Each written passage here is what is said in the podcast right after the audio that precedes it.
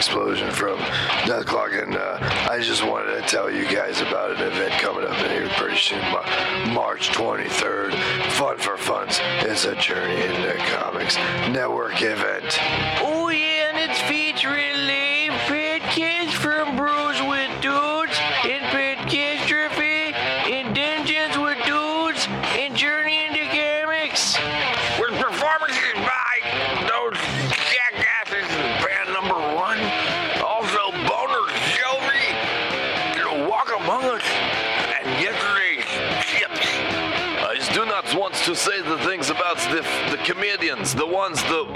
Santa Claus's comedians, name's Patrick's Mercies. It's the live stand-ups guys that will be there at the North in pubs on March 23rd. Dr. Roxo, the Rock and Roll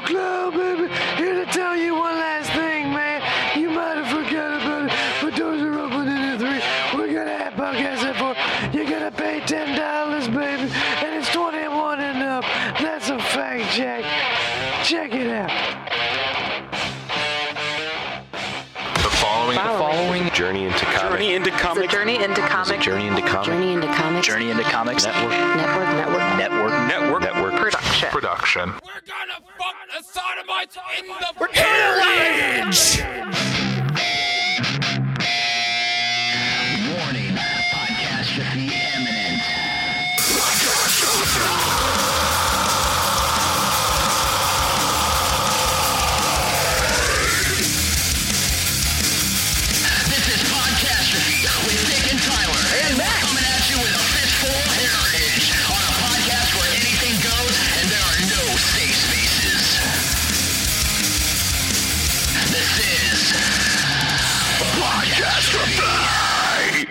Hello and welcome to Podcast Fee episode 80. I'm your host, Dick. And with me, of course, is Tyler. I'm back and alive. He's back. and It's been, stuff. what, two weeks? two weeks. It's been two weeks. Your beard is a lot more full now. Makes me happy. Yes. You're, you returned from your uh, press tour.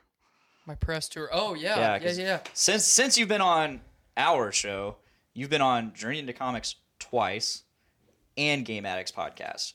And I was almost on Poor Report or the Poor 360. Almost. Damn. You've been Um, a busy boy. I needed, like, I was thinking about this on my way over here because I stopped and got a care package for myself of cherry vanilla Pepsi, a giant bag of Funyuns that I ate the whole bag on the way over here. Hell yeah. original recipe Butterfinger because I don't fuck with that new recipe. It is nasty. Like I would lick, Just nasty. I would lick your asshole before I fucking put another one of those new recipe Butterfingers in my mouth. you heard it here, folks. Now here's the thing, because because Welcome, I thought of this- Branden. Hi, how you doing, guys? it's been the you know first time I've been on since episode 50. Yeah. Uh, it's you know it's been a minute, uh, you know a little minute, but all right. So I thought about this, and, I, and specifically about you. Okay. Okay, in in some ways, you remind me of George Carlin Okay. Because uh, I remember him saying I, that he didn't have pet peeves. He has severe psychotic fucking hatreds. Yes. Yes. that is me. Yeah. And I'm like, you know what? When things like, you know, you're pretty easygoing about most things, but when there's something that really upsets you, it like it literally just goes from here to 11.11 for you. Yeah. When when I'm when if something is on my radar, it is either very beneficial to myself or people I love, or just you know society. But if it's not that, it is a bad thing, and it is DefCon five. I'm calling in the Marines. I'm dropping nukes on people. I'm pissed off about it. Yeah. Um, You're sending smoke signals to get the other tribes to rally. Yes, I'm I'm powwowing. Um, I'm having the the moot with the Ents. Uh, you know, we're gonna fucking take down Isengard because you know Saruman's cutting down the trees. Got lots of problems with shit. and the new and updated, improved recipe for Butterfingers is fucking one of them. It is nasty. I want to add to that a little bit before I'm done ranting about my care package. This hold on, this is great because you didn't even bring it up. We had been planning to bring this up just to get you The irate. Butterfingers? Yeah. Oh yeah. We were we were planning to trigger the fuck out of you. I spent- and you did it yourself. I spent I spent eight minutes in the gas station. I timed it. Eight minutes looking for original recipe Butterfingers. Okay? Scouring the place. I, I fucking I dug through that rack of candy. I wanted a I'm surprised you didn't stock up up north because didn't you talk about it on JIC? Well, I did. I happened to stop at a gas station when I left uh, Pod HQ, and all they had was new and improved recipe Butterfingers. Oh, So, um, anyway, so we took Ruby to see how how to uh, how to train your dragon, the new one, enjoy it. opening weekend. It was great. Not as good as the second one, but still fantastic way to end the story. So my dad, it was while my dad was in town. My dad and I are standing in line. Skylar and Ruby went to get our seats, and I'm like, "Yeah, I want some fucking popcorn because I fuck with popcorn real hard." Yeah, I was like, do. I gotta get some fucking Mountain Dew because I fuck with Mountain Dew. and then I was like, you know what? Nate told me that they changed the recipe for Butterfinger. I need a fucking Butterfinger right now. So I said, hey, give me some of them Butterfinger snack bites. Didn't even look at the box. oh no. Didn't look at the box. oh no. I sit down in my seat, inhale my large popcorn by myself, like I always do, Yeah, and I've I- I've I've bear witnessed. you, I have you've to. witnessed. I Yeah. have to. I grabbed that box of Butterfinger snack bites off my little chair tray. And as I'm opening it, I grab one, put it in my mouth, and right as soon as my taste buds register that, hey, there's a Butterfinger in your mouth, my wife leans over and goes, they're the new recipe. And I didn't I hadn't even chewed them up yet. I hadn't even chewed it up yet. I looked down at the box and in bold fucking red blasphemous letters it says new and improved.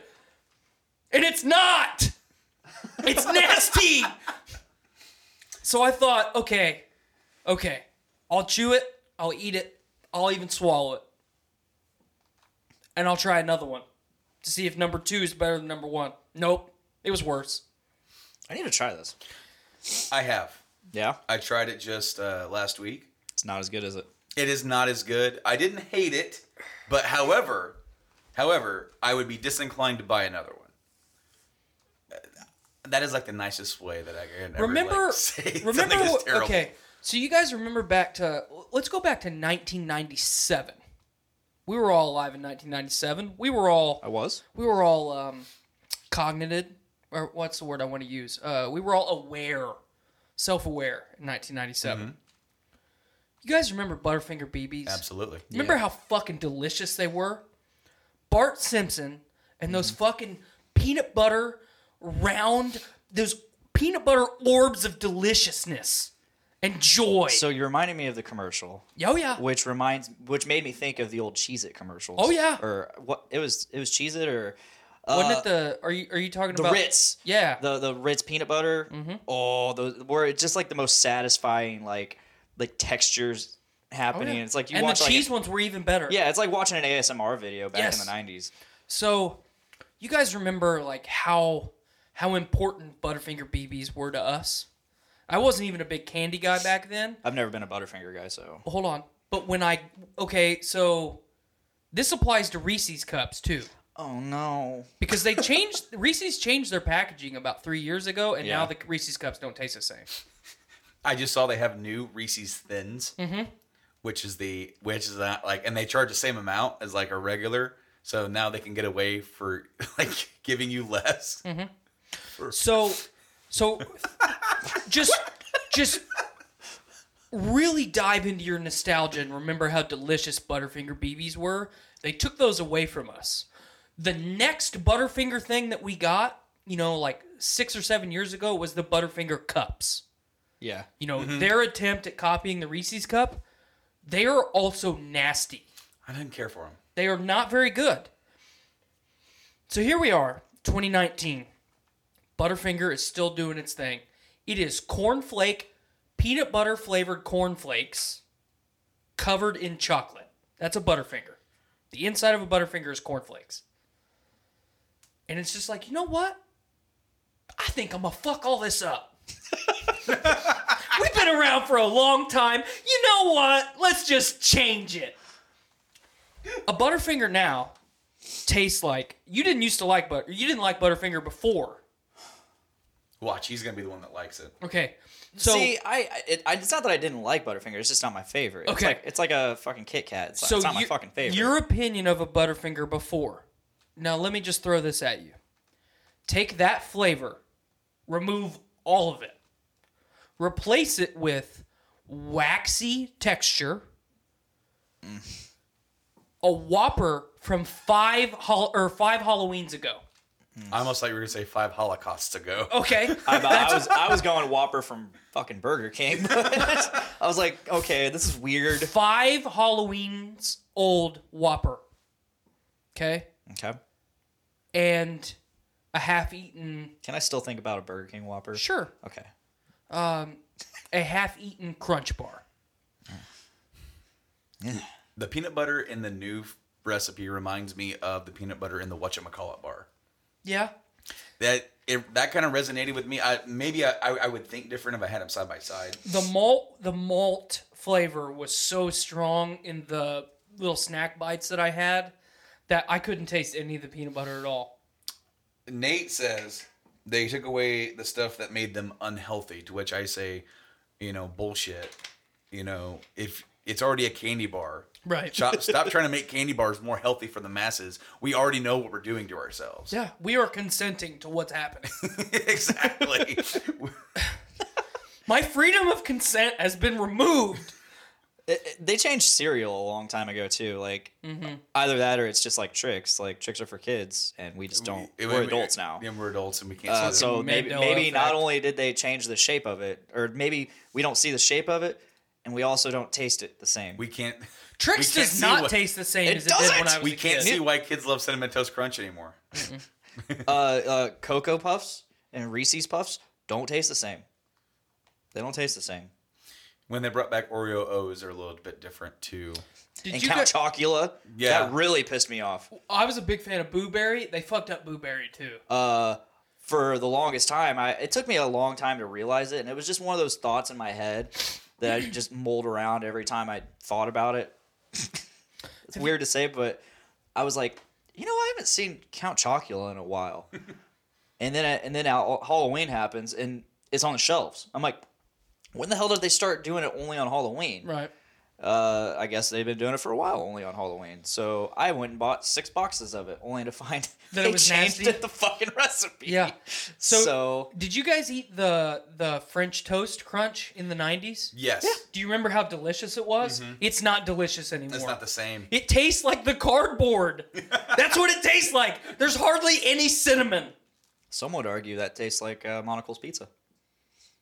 And those people are uneducated and they are swine. You know what? Domino's used to taste like the cardboard, and then they re- then they fixed their dough.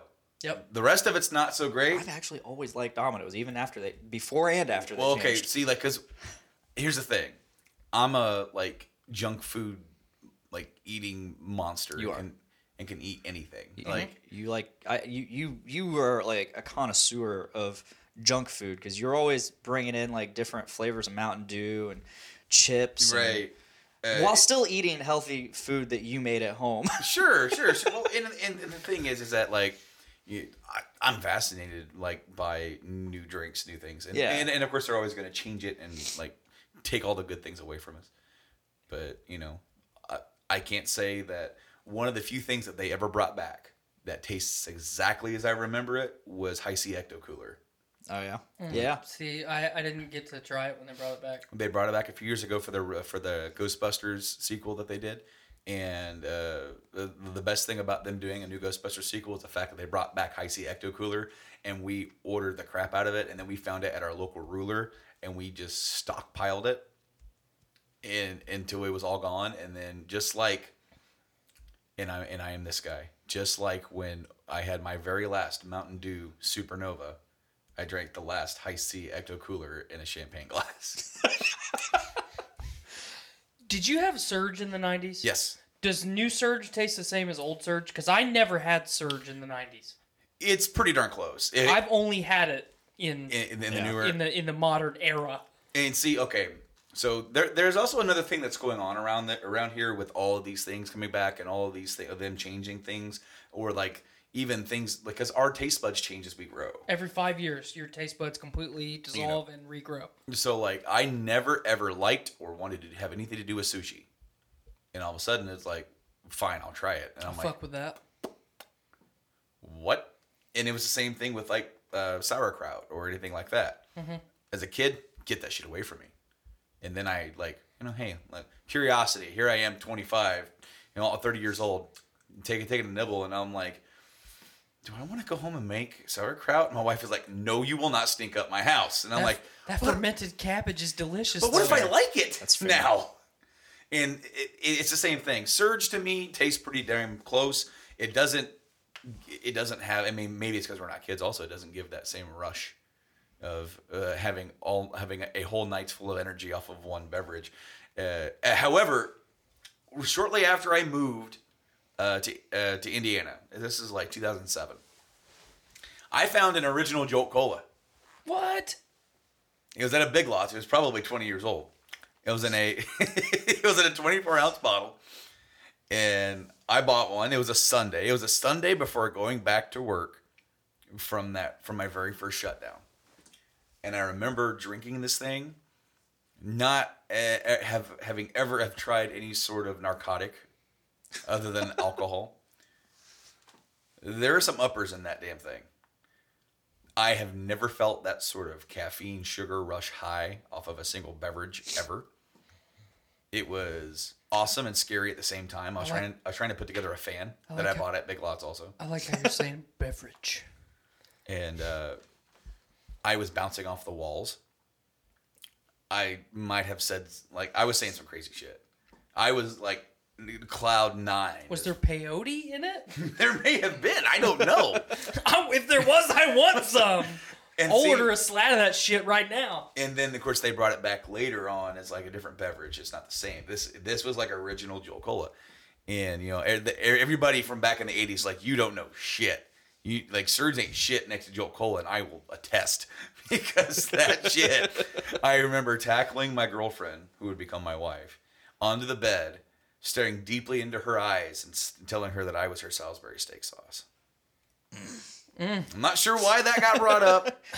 Get my little book out. Yeah, yeah, write Salisbury that down. steak sauce. Anyway, sp- speaking of bringing, you know, always having new things, I did bring stuff for us to try. Awesome. So, Let's let's let's get it out. Let's see this. So while he's getting prepped there, I had like, I'm obviously not Branden's level of junk food connoisseur, Yeah. but I also love it because I almost bought one of those when I bought this.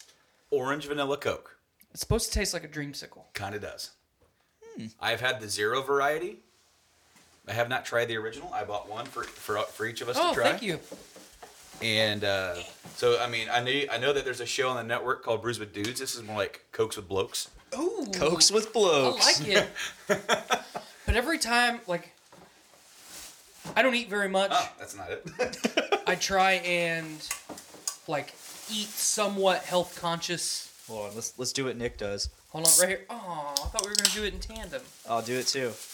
Do it too. Let's have a, a chain of them. Oh yeah. Oh, oh! But every time I see something that I love, Smell it like it's a beer too. Mm. you can kind of smell it already. what a pleasant aroma. Yeah, I do. let's see how the mouthfeel is. Uh yes, canned carbon. Like Very Ooh. acidic, kind of flat, but very delicious as far as the dreamsicle goes. yeah, I'm getting dreamsicle for sure. Mm-hmm. For and sure. see, it's like I, I I feel like it's a bit light and it doesn't overpower the fact that it's still Coke. yeah, There there's still enough Coke in there within its fabric and makeup to to tell you that that this is in fact a Coke, and the flavor is just like mm, right there kicking in the background. You smell it, it hits you, and then you're like Coke, and then it kind of comes back in with the aftertaste of Dreamsicle. There's a um, soda. There's a type of soda that's sold in Europe. It's a German soda. It's called Mezzo Mix. It is orange soda and cola blended and then packaged. And it is one of the greatest things that I've ever consumed in my life. But what I was saying was from the from the junk food perspective, much like when I hate my like when I get fired up about stuff like that. I'll I'll see something that I have to have, and then I'll look at it, and then in the back of my mind I'll hear, "Treat yourself." By all means, from me to you, treat yourself. My man, I'm gonna eat this one right now. What you get there? It's a Butterfinger. The OG? original OG. Ridge. I wish we had a, a, new one so I could compare. Yeah, right. Um, I bought that a few weeks ago, right when they were coming out, and I was like, uh, Meijer had their like super junk food. What- What's up? Hey Miranda, go get me a Butterfinger. Don't actually go get me a Butterfinger. That's okay. That would be like the she. She would then be considered super producer. She would. She would. I mean, she's already she's already gone to Dog and Suds, waited for half an hour in line to bring it back here for us all to enjoy. Yeah. What's happening to Tyler right now is that he is in an he's he is in an oral orgasmic Yeah, bliss. break it down. he- he's got some he's got some of the cornflakes the the matted brittle cornflakes stuck to his teeth right now. Mm-hmm, mm-hmm. And that's going to keep the flavor you know hanging around just a little bit. Mm-hmm. For for when after the candy bar is done he can sit there rub his tongue right across that crust that's laying on top of his teeth and he's like "Hmm, i'll never experience this again.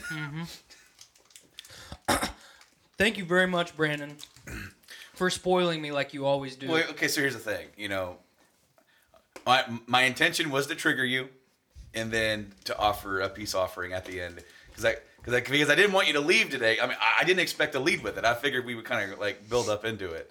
Uh, but He did it himself. Yeah, yeah, I know. He's just like, damn it, no. He this triggered first- himself. right out of the gate. We are covering this You- right away. You don't even need the peace offering. He did it to himself. I Well, know. But I'm glad you did. all my way here, bet he is all the way back to the beginning of this conversation, I am a hungry boy today.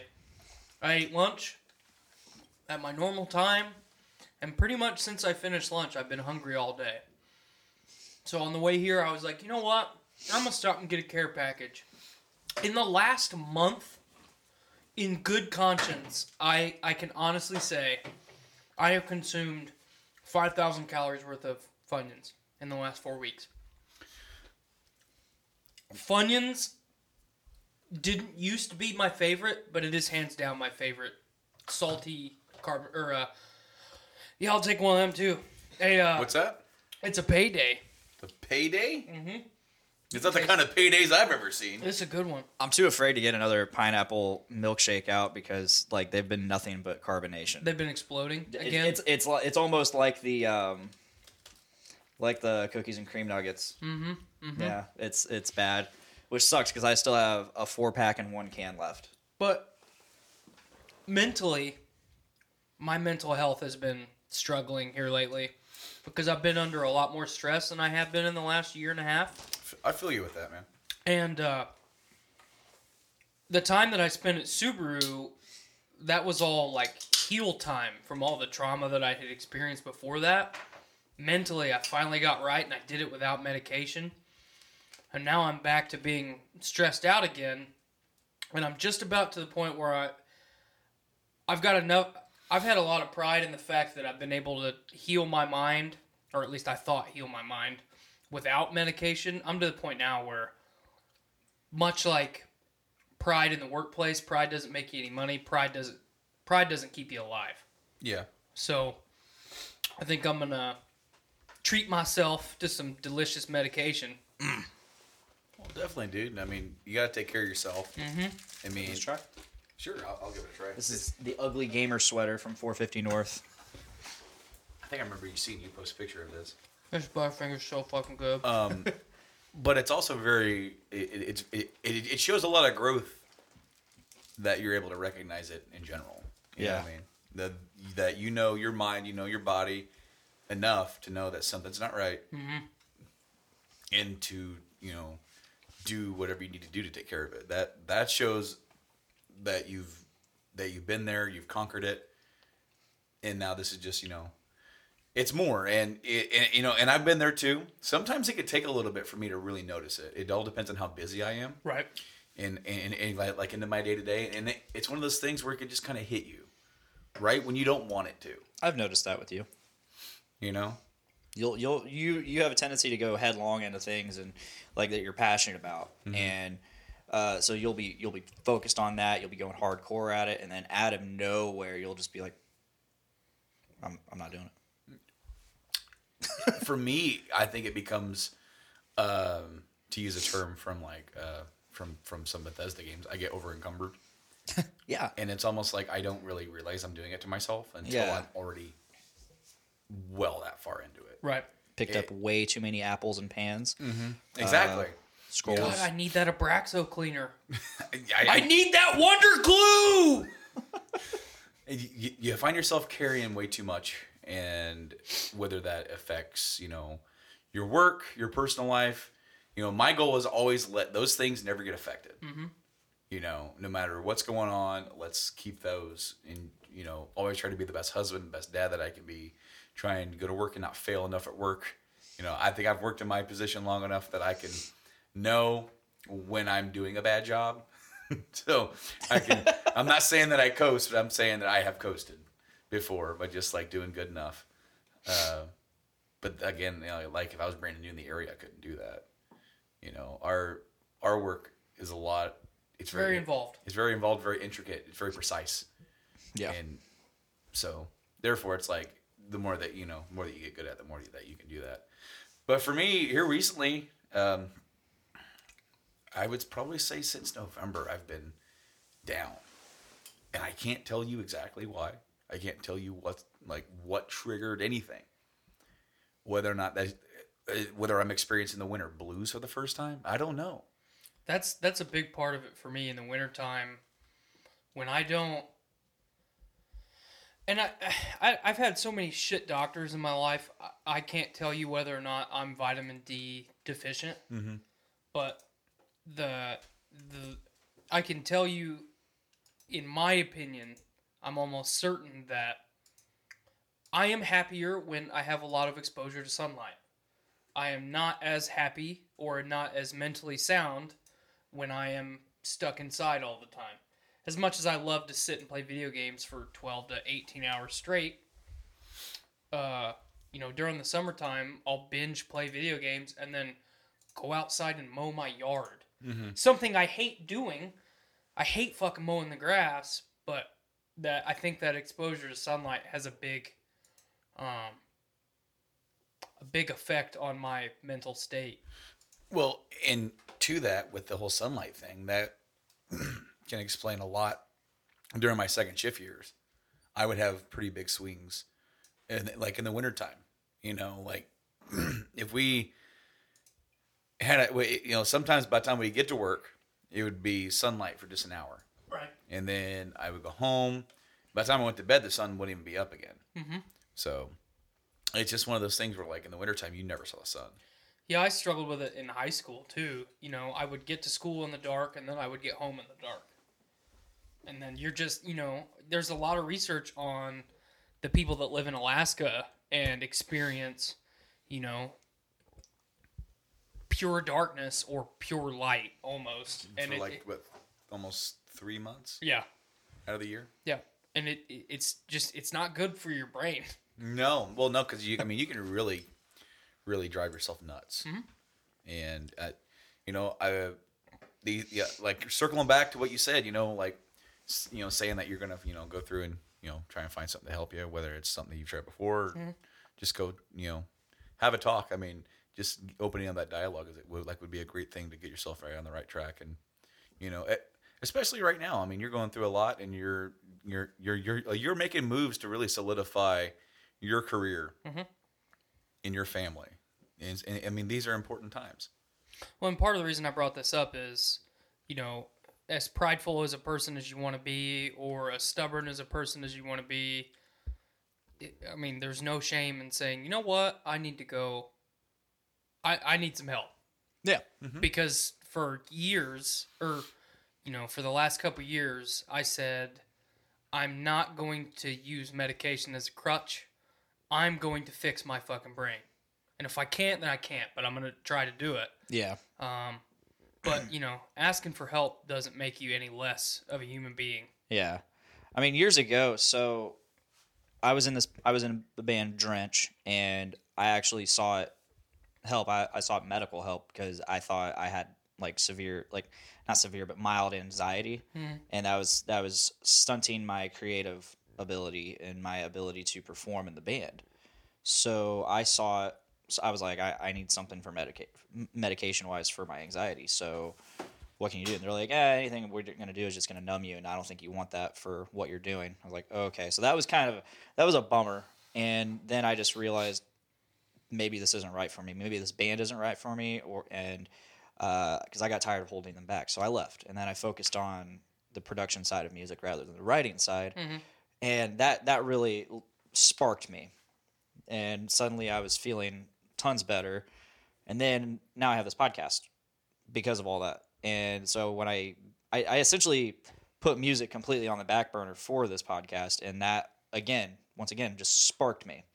So it's, it's I think, find like when you know something's wrong and when you make that change in your life, it's, it it can really help. sometimes for me when that it, it's almost like uh, what happened to me last year and pretty much i got told you're spreading yourself too thin. And of course me i'm like i'm fine. What the fuck is wrong with you? No. It's I- fine. I'm fine. nothing is wrong. Nothing is wrong. Were you just referencing the dog in Yeah. the fire meme? Yeah. uh, yeah everything is fine. You know the whole world you know, the whole house burning down right? But in reality it wasn't. My my my mental state was not right. I wasn't taking care of myself. I was taking care of everybody else. And that's that's a downfall to me i worry about every single other person other than myself you know i always put others first and that came to me as an an, an anxiety attack so what do you do? Like here, I am. I like to think that I'm a, a, a very well well together, put together guy, trying to dissect why did I react this way? Why was it utter like? And it's clear that it was denial. I was like in denial of somebody telling me I had a problem, mm-hmm. when in reality I did have a problem, and I needed I needed to to cut off certain things, you know, limit myself, and then take take a breath. Take a breath for you. What do you and like like what do you like to do, Brando? Well shit, I like to I like to play games. When's the last time you played a game? Fuck. Months. Months. It had been months. I was so focused on so many other things. I'm like, you know what? That's when I play God of War. Mm. That's when I sat down and played God of War. You fucking picked a good one. Well, and I mean, it was just a matter of like, sure, I, I had time to play here and there.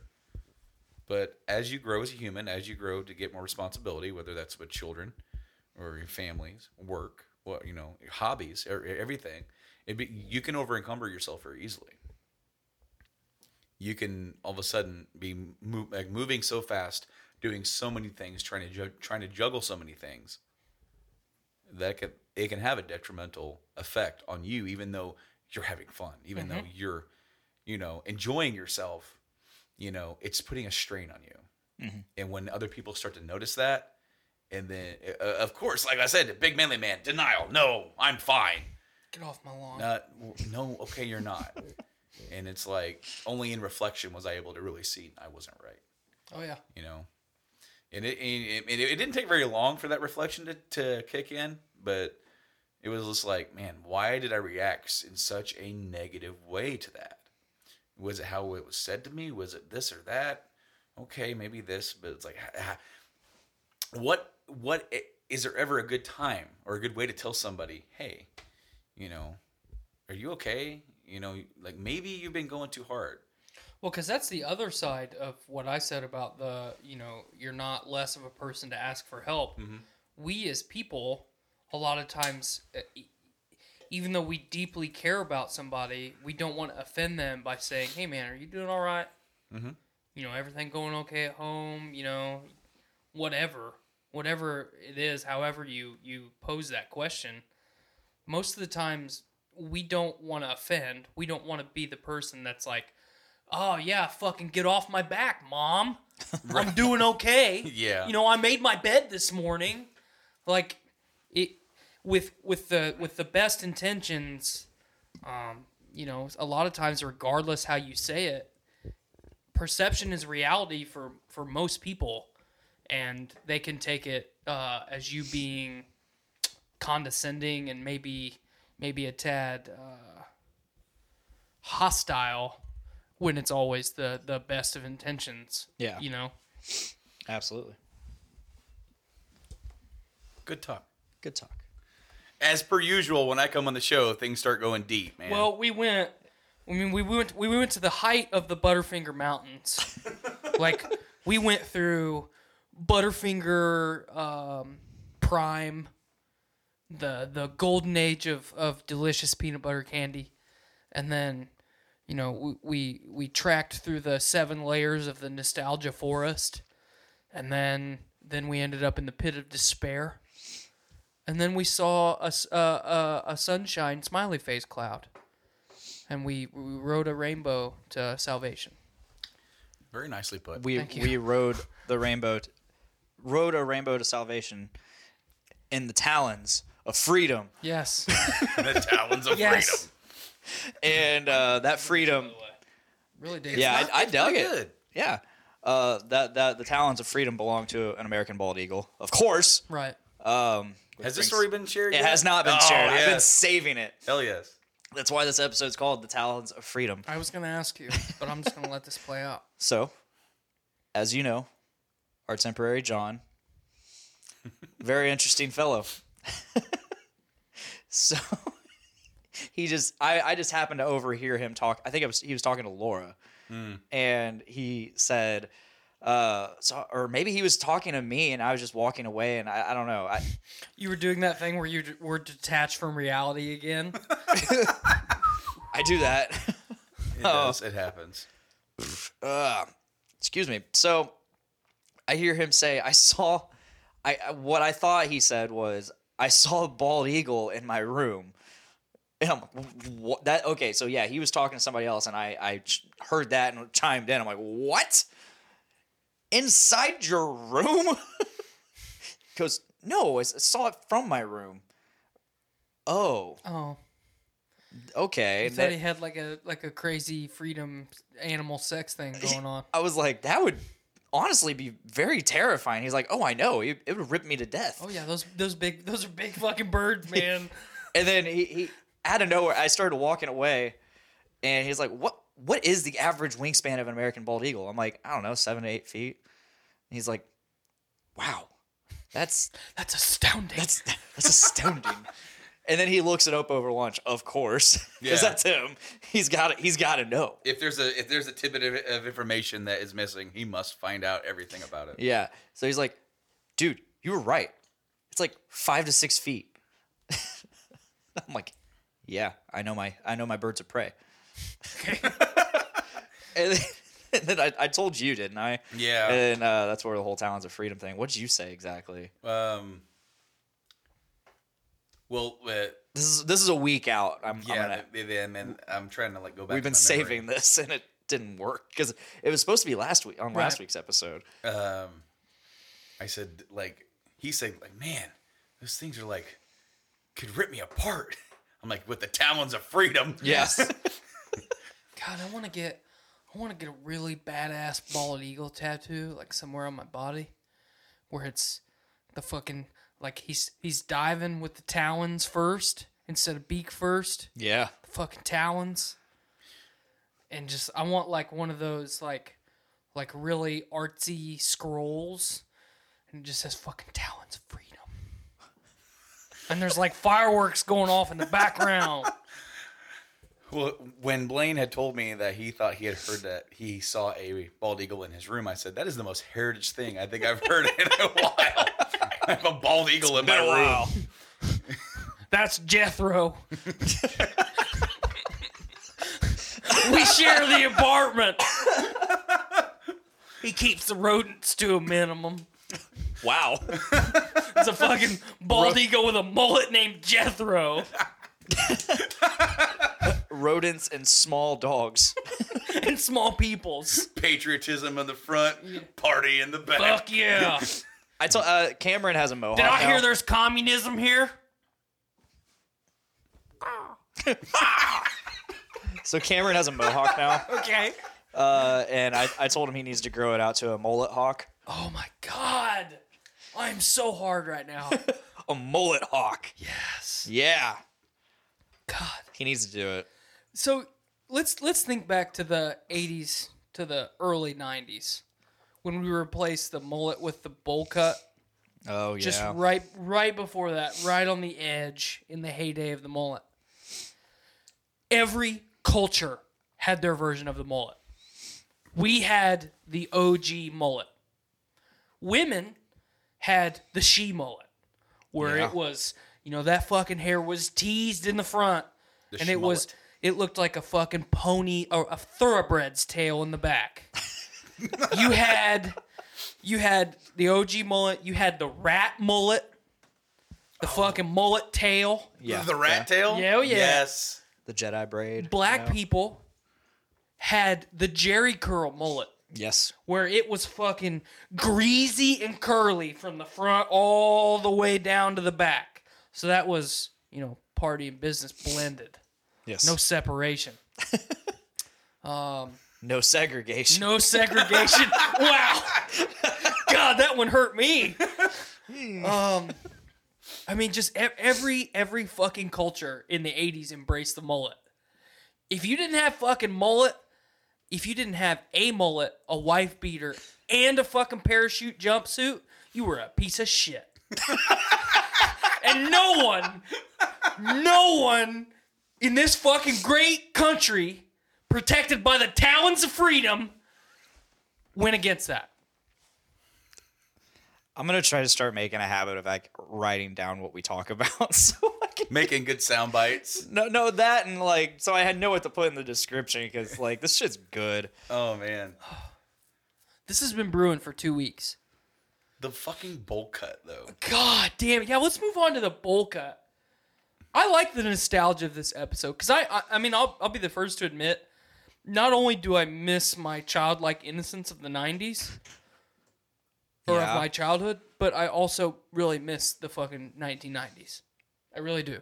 I've been watching the '90s on CNN, like the CNN special. How's that?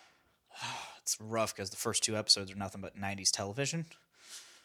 Yeah, but fucking Friends was 90s television, and that shit's a classic. Dude, TGIF? Yeah. Fucking I know, but you, but oh you go back and oh, watch my it. man. You go back and watch, and you're like, oh. Saved by the Bell?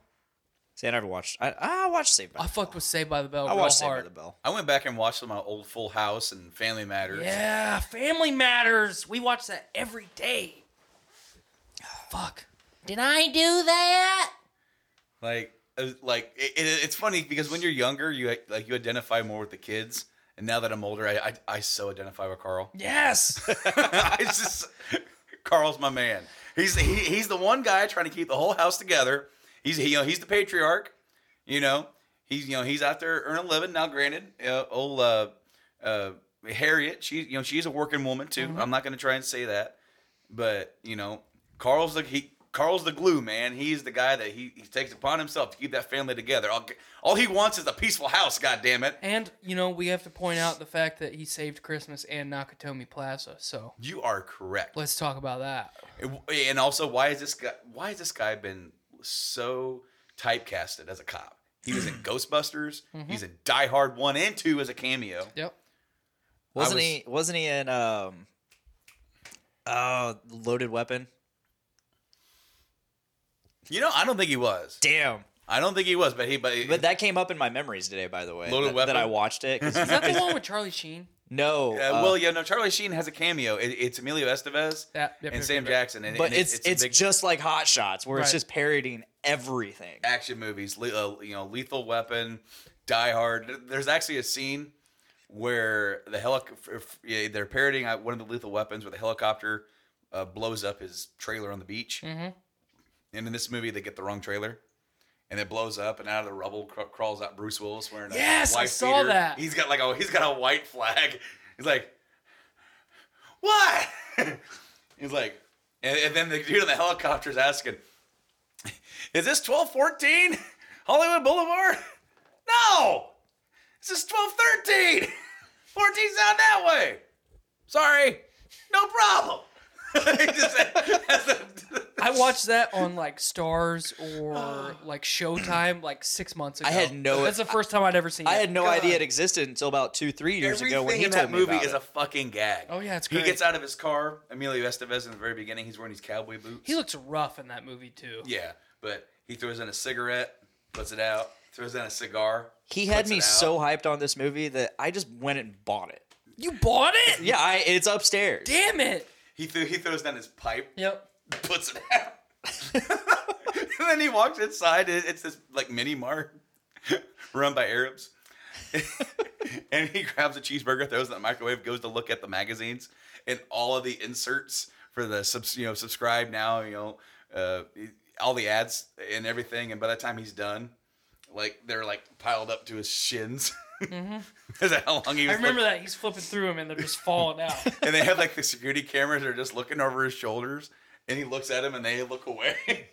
Everything is a gag, and the, and then it like he ends up like in a shootout with these guys trying to rob the place. They walk in, grab pantyhose, put it on the counter. The guy goes, "Will that be it?" He goes, "Actually." He opens it, puts it on, and then he tries to rob him. Mm-hmm, and then he gets in a firefight with, and he gets like this big machine gun. They fly through the front, you know, window of the store. He's like, I know what you're thinking. Did, did he fire 373 or 374 shots? Well, to be honest with you, I lost kind of lost track myself. I, I just I just miss I just miss shit like that.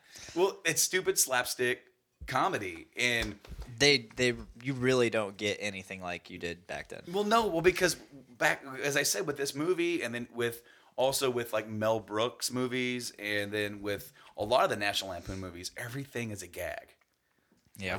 Well, and then Everything. you and then you had great stuff like I, I don't know how you guys feel about them, but the Beverly Hills Cop stuff. I mean, Yeah. I fucking loved I, I fucking loved Beverly Hills Cop. Yeah. My No, wedding party my wedding party came down like into like fucking kicked the door open to my reception to the fucking Beverly Hills Cop theme song. Yep. And then I fucking walked down to the Imperial March, but um yeah, like What a shift. you you had Beverly Hills Cop, you had all you know, you had Adam Sandler in his heyday, which maybe hasn't aged so well for people like you, but I still think it's you know, that needs to go in the fucking Disney Vault version of comedy. Um Beverly Hills Ninja. Let's talk about love that. that movie. Black Now Sheep, that's a movie I Tommy love. Boy. I mean, it's just You know, Chris Farley. I mean, it was just it- it- like Starship Troopers, man. Yeah. And and what I love about that is that Starship Troopers is also directed by the same dude, uh, Paul Verhoeven. He um, he also directed RoboCop, and the those two movies actually have a similar feel about them because they're both parodies, and but they're parodies um, of a certain culture. Like RoboCop is a parody of the '80s, of the business '80s. Everything's corporate. Everything is going to these big business, you know, big big business types in these big cities, and quite literally, RoboCop in itself is actually a pretty serious plot. Right. But there's when you watch it, it is it, it- like it is a satire of its time period. Especially watching it right now. And absolutely, Like It- and that maybe back then you wouldn't have noticed it so hard because you were so involved in the culture. But watching Ro- watching the original RoboCop today, because I watched it was another one that was on like Showtime or Starz not long ago. I sat down and watched it. It's like Like- watching American Psycho. Absolutely. I mean, it is like, how could you? I, I don't I don't. I mean, I remember watching RoboCop as a kid and be like, man, this movie's fucking badass. Yeah. Oh, he's Oh, a yeah. robot cop. like that is so cool. but I mean, like as an adult in the '80s, how could you not have have picked up on that satire? Because up until you know recently, I have never heard anyone label the movie that way. It's just an it's an '80s action movie. That's all I've heard mm-hmm. anyone ever say. No, no. Like you watch that movie and it's very aware of itself and it's humor. It- it- there's no way that you can watch that and not laugh. There's a scene, a very iconic scene in the movie when they first introduce Ed 209. Mm-hmm. It's in a board meeting, right? This is going to be the future. This is this is this tank, this walking tank, is going to clean up the streets of Detroit for us to start building our new city.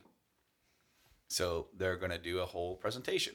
So so the senior vice president, Dick Jones, brings up this young, impressionable executive, you know, and like, will you help me out? Yes, sir. Right? Of course. He's like gonna be.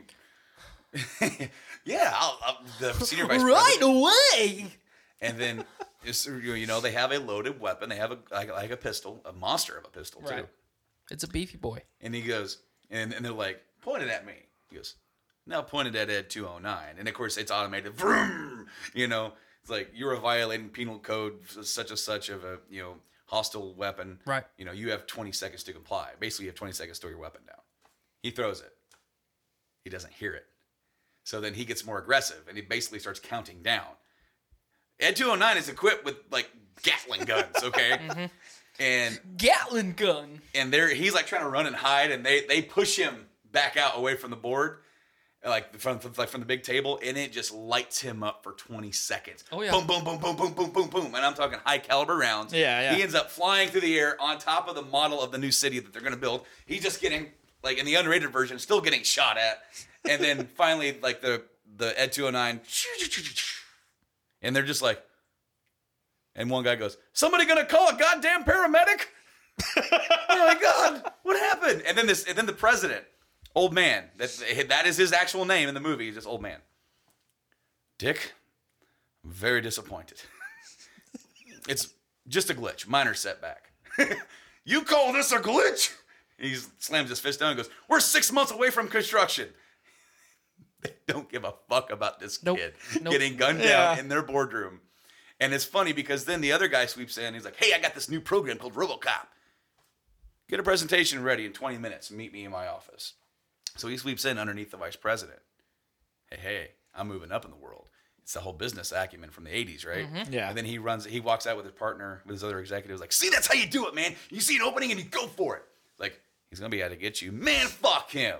He dropped the ball and I was there to pick it up. And it was like, yeah. Sucks about Kenny though, huh? Huh? Well, that's life in a big city. Getting gunned down in a boardroom Yeah. by a tank. By a giant robot tank. And Like, oops. this movie's full of that. This movie is full of it. Where you know there's actually a serious story with the character, with the robot, with the, you know, with the RoboCop character and his family, and him losing his family, him losing his memories, but not his feelings. Right. He, he gets flashes of memories. He's like, "What is this? Why am I feeling this? I know that." He's basically a he's he's a machine whose mind is wiped, but he's starting to get his memories back. Which is what I liked about the reboot. One of the few, few things I did like about the reboot is that they reversed it where he was a he had all his memories and everything. He's like, what am I gonna do? Oh no!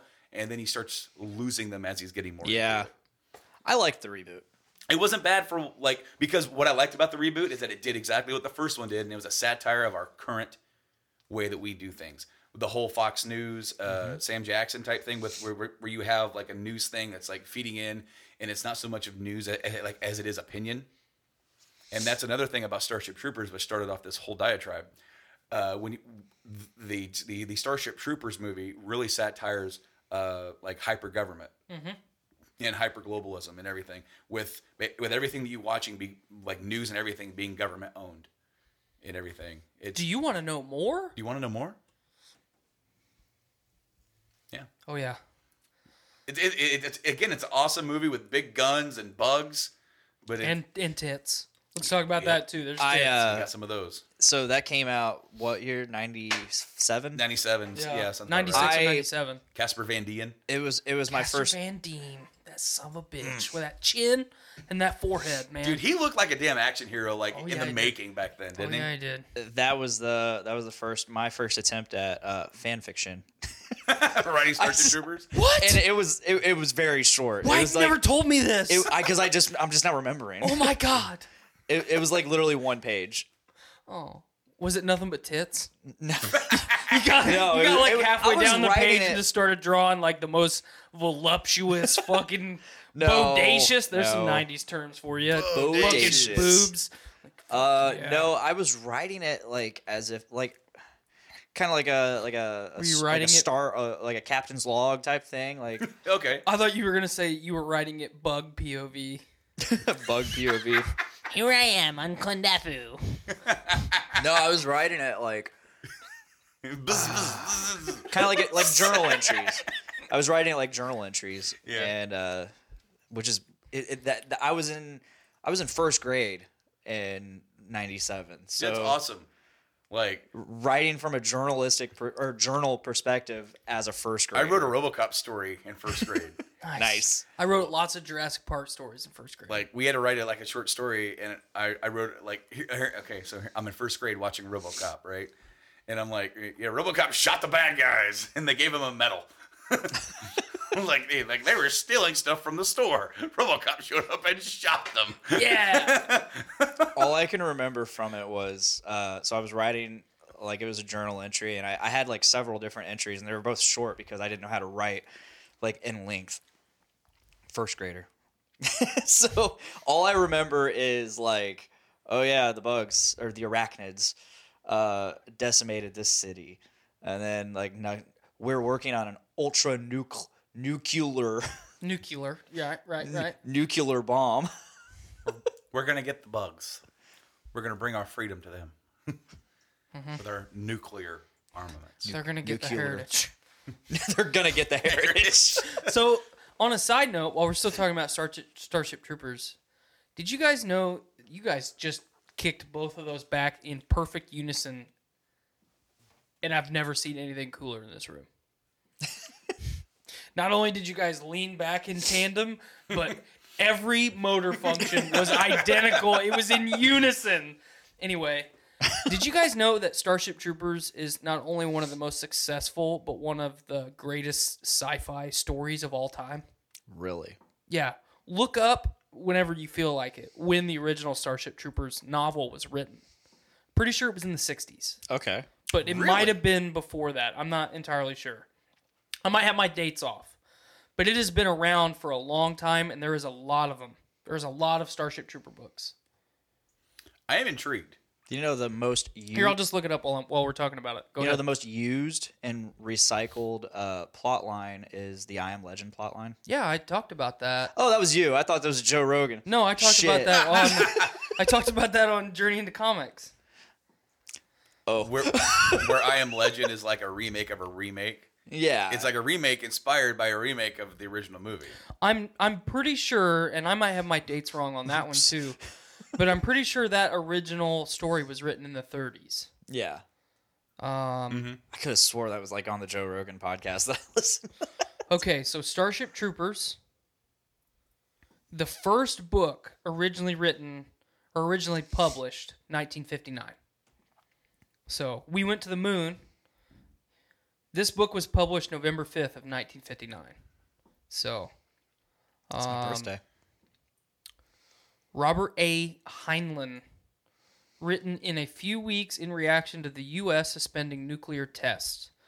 The story was first published as a two-part serial in the magazine and fantasy and science. fi- I'm sorry, the magazine of fantasy and science fiction as Starship Soldier, and published as a book by G.P. Putnam's and Sons in December of 1959. So, just a second. So obviously there was a film adaptation. Dark Horse Comics and Mongoose have made comic books based on it. They've done a animated series Yep. like in '99. Uh, the animated series. What was that Rico's Roughnecks? Yep. What that's called. I'm trying to look because I know. I know I have looked before, like on Amazon, to buy some of these books. I know there's more than one. But, like, you ever watch something that there's only like one of, or play a video game that it's like it's niche in the genre, and you're like, God, I have, I gotta have more of that. Yeah. I gotta find books. I gotta find TV. I gotta find a movie.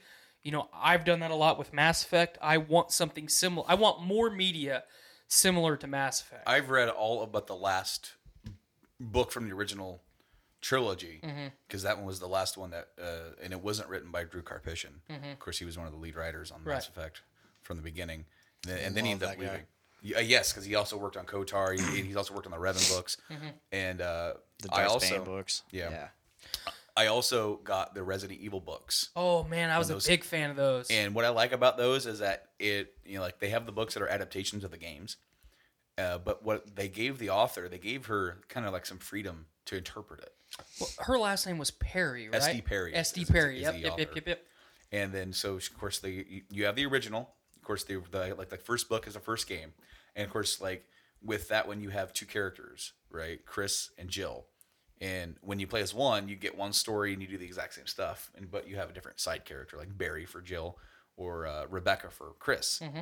And then like it round it rounds out to where like you get to save the like one of the other people, but you don't get to save the other. Like four those four people survive that that incident, but in the games you never see all four of them together. Mm-hmm. In the books, they they actually uh, change it to where like both stories are happening at the same time. And then she did original stories in between some of the uh, game adaptations, where you had like different variations of zombies and doing stuff. They uh, some of the side stories kind of focused more on characters that aren't main characters. She even made some new characters, and and I really like that because then she was able to kind of really weave these new stories in and out of the main narrative. Caliban Caliban Cove was one of my favorites. Caliban Cove, that was number 2 Uh, Caliban Cove, they focus on Rebecca, and it, it, it happens right after uh, the mansion, the first uh, the first game, and then the third book is actually the second. Uh, that one's City of Evil. It's like the third book is the second game. Yeah, it was I'm interesting. I'm gonna go through the whole book series right now because you you reactivated a section of my brain that hasn't been active for a long time. I, I I got those in 2007, and I was in a really big Resident Evil kick and was playing all the games, and I'm like, I need more, just like you said. And I, I found I found the books, and I got them really cheap on eBay. Other than Zero, Zero wasn't in that bundle. I had to buy that one separately. I have them all. I bought them as they released from Barnes and Noble. Like I had them call like I pre-order I basically pre-ordered the books. So as they released, I remember getting a call from my home phone from Barnes and Nobles. Hey, your book's in. Okay, you know, I'll be there when I can. And they would hold my book for me and I'd be so fucking excited.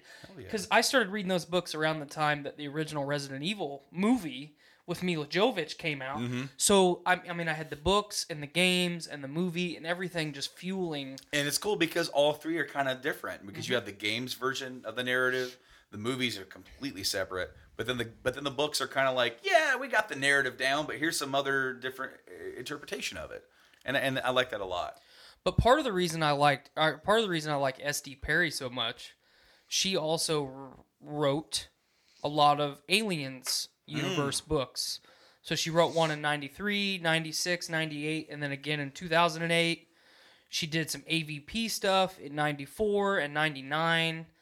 Early, mm-hmm. yeah, And then she did, so kind of ni- coming off the comic or something. 1998, she did book one, The Umbrella Conspiracy. Mhm. And then 98, also, she did book two. That's Caliban Cove. Man, that's that, really early on for that series too. that was her first original story. 99, she did book three, City of the Dead. That's Resident Evil 2.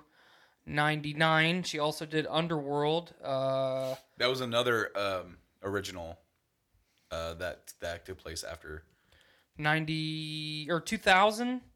Nemesis. Yep, she did Nemesis. 2001, she did Code Veronica, so that came out right around the same time as the mm-hmm. game. And then in 2004, my favorite book, she did Zero Hour, which is basically the book version of Resident Evil Zero. Because as far as the Resident Evil Zero is my favorite in the series, second to Resident Evil 2, because I really like the character of David. That's his name, right, David? Mm, wait, the the Handcuff guy. Billy, Billy, thank you. David, Billy. You know, Yeah. Well, Generic names. yeah, generic names. Uh, generic action horror game movie book. Billy. I actually saw some. Uh, said there was some footage posted up on YouTube of the original N64 build of the game. Ooh, And it was really cool to see that. man, I bet that was spicy. It was very Resident Evil 2y Oh yeah. because it's probably on the same engine. But I, I I second everything that Branden said about these books. If anyone wants good, just good, medium length novels to read, they are all fantastic. S.D. Perry was a fantastic is a fantastic author. Um, but what I was getting at is there's a lot of stuff that I have searched for, like an extension of whatever it is, and I can't ever find it. And start like so sci-fi is my favorite genre of media. You know, fantasy's obviously up there, but it's hard to beat sci-fi because it's everything that we have now except cooler. Yeah. Um, and you look at a lot of the the like New York Times bestseller sci-fi novels today, and they always, always guaranteed always list Starship Troopers, the original novel in 1959, as one of their inspirations. You know, they obviously throw in, um, you know, all of the sci-fi greats, but that fucking Starship Troopers book is always in there, and I could never understand why. So, I mean, it's just fucking cool, man. Yeah, yeah. Something that was written in 1959 is still fucking relevant. Yeah, hell yeah. I mean, there's a lot of works like that that you know, and whether it's books or, or or otherwise, people are still looking back to the old like old cinema and being uh, being uh, inspired. Like a lot of the a lot of the things that were done with robots and stuff like that. Oh, yeah. uh, with uh, what's that movie? Old movie was that Metropolis? Mm-hmm. You know that movie uh, really set a tone for like the 60s and 70s when it comes to using robots and, and even animatronics and everything like that going forward with that. So it's kind of cool. Well, that whole vibe of, you know, this is the world of tomorrow. You know, that all that all kind of just bloomed in the late 50s, you know, at the start of the Cold War, uh, the Cold War. The cold world. the cold world the second the ninth ice age but at the at the very beginning of the cold war you know post korean war and then you've got that uh, that powerful movie like metropolis could you imagine seeing a movie like metropolis in the theaters if you if you were alive in the 50s and, and it might have been even before that. Like it right might have been in like but, the 30s. but you know what i'm saying like Mind blown. like fucking that's a robot that, that robot's moving. that, that, that mailman's walking and talking and doing stuff. I'll be bamboozled. I don't know why, but you talking about the cold. You you said Cold War, and I immediately I I know what the Cold War is, obviously. The but Cold War or Cold World? Cold War. Okay. But I saw in my head popped Civil War, which today at work, Oh no. John Go figure. and Joe Oh they no. work together. Oh no. They heavily dislike each other. Okay. Did It- it's did very- John get a skin flake in his mouth? No, Okay. but they're working together, Thank and God. Joe's Joe's Joe's been on vacation for the last week. I know he fucking blew my phone Oh. up the whole time. Oh, I'm wow. Hey, man, what was that food you told me I should eat? oh, man, I tried it. It was great. Well, you can get into that in a I second. tried this too. It was great. You can get into that in a second, but uh, so before they left, we like John was they they were at each other's throats, passive aggressively. Can I can I interject and ask Yeah. this real quick? Is it sexual tension? Maybe, almost. Okay, proceed. Um, but today they were working together, and I was and and I I was pleasantly surprised to hear John um, teaching Joe. Oh, He was giving him a history lesson because John is a huge history nut. It is like um, he is so into it that once you open the floodgates, once you've started it, it just goes. like you and like you and I talking up on station 14. Yeah. Oh, and the, yeah, it just. Except You for you get all the details and all the information. he can't condense himself. I once I once condensed his statement about how he can't condense himself. Uh huh. We call him John the Unabridged. Okay, I like it. I like it. Oh. Is he like time stamping dates and shit? Dude, yes. Oh, Uh, God. you're gonna get a taste of him this Friday. oh, At least, it, whether you're if you're here or if you're watching live. Is it the first GOT Yeah, the the or episode zero zero. oh. GO GOC or CO GO? I didn't know anything KC? about it. Yeah, yeah. wh- We decided. I decided la- when the trailer dropped, the Game of Thrones trailer dropped, uh, and he just started just once again the floodgates open. He started telling me about. it, I'm like, okay, I want to do an episode just for the trailer now. so, He has dissected it. He has gone through. Scene by scene. Yeah. Oh, yeah. He, he Frame doesn't by do- frame. He doesn't do anything half-assed when it comes to things that he's passionate about. so they're Joe and him are working side by side on Station Eleven today, and Joe, for whatever reason, started asking John about the Civil War. So John was giving him a full on history lesson on the Civil War. And I, I, I of course brought it up to him later. I'm like, so I saw you and Joe were uh, having a good old time. He's like, he rolls his eyes, and I was like, well, what was that, John? He just, dude, I, I don't like to pander to idiots. Dude, I like this guy. but he was like he was like but he kept asking me questions and of course i wanted to answer them because it was about it was about my subject it was i, I love history so i was like yeah dude that that's awesome like They that- bonded. i was like that's that's really awesome i wouldn't expect joe to ask questions like that i wouldn't expect him to ask like to w- be inquisitive on a subject Oh man, he did it to me all the time up on Station 14. He asked me like the 40s and 50s, really like World War II era Oh. America. Like he didn't fucking stop. So the moment you said he started asking John about the Civil War, that whole conversation played out in my mind because he did it to me. Oh yeah, and then John, John was like, he kept asking me stupid questions, like, so what? What broke the camel's back? Like, why? Why did it start? And John's like, really? was it like Fort Sumter? Yeah. He's like, you know what that is, right? And I'm like, yeah, South Carolina. Like, duh. But like to me, I wouldn't think to ask that question. I all I all I think to ask about is like, uh, or I don't, I actually don't think to ask any questions about the Civil War because I know all I need to know about the Civil War. It's a time that in America, at least modern day, we've pretty much chosen to forget.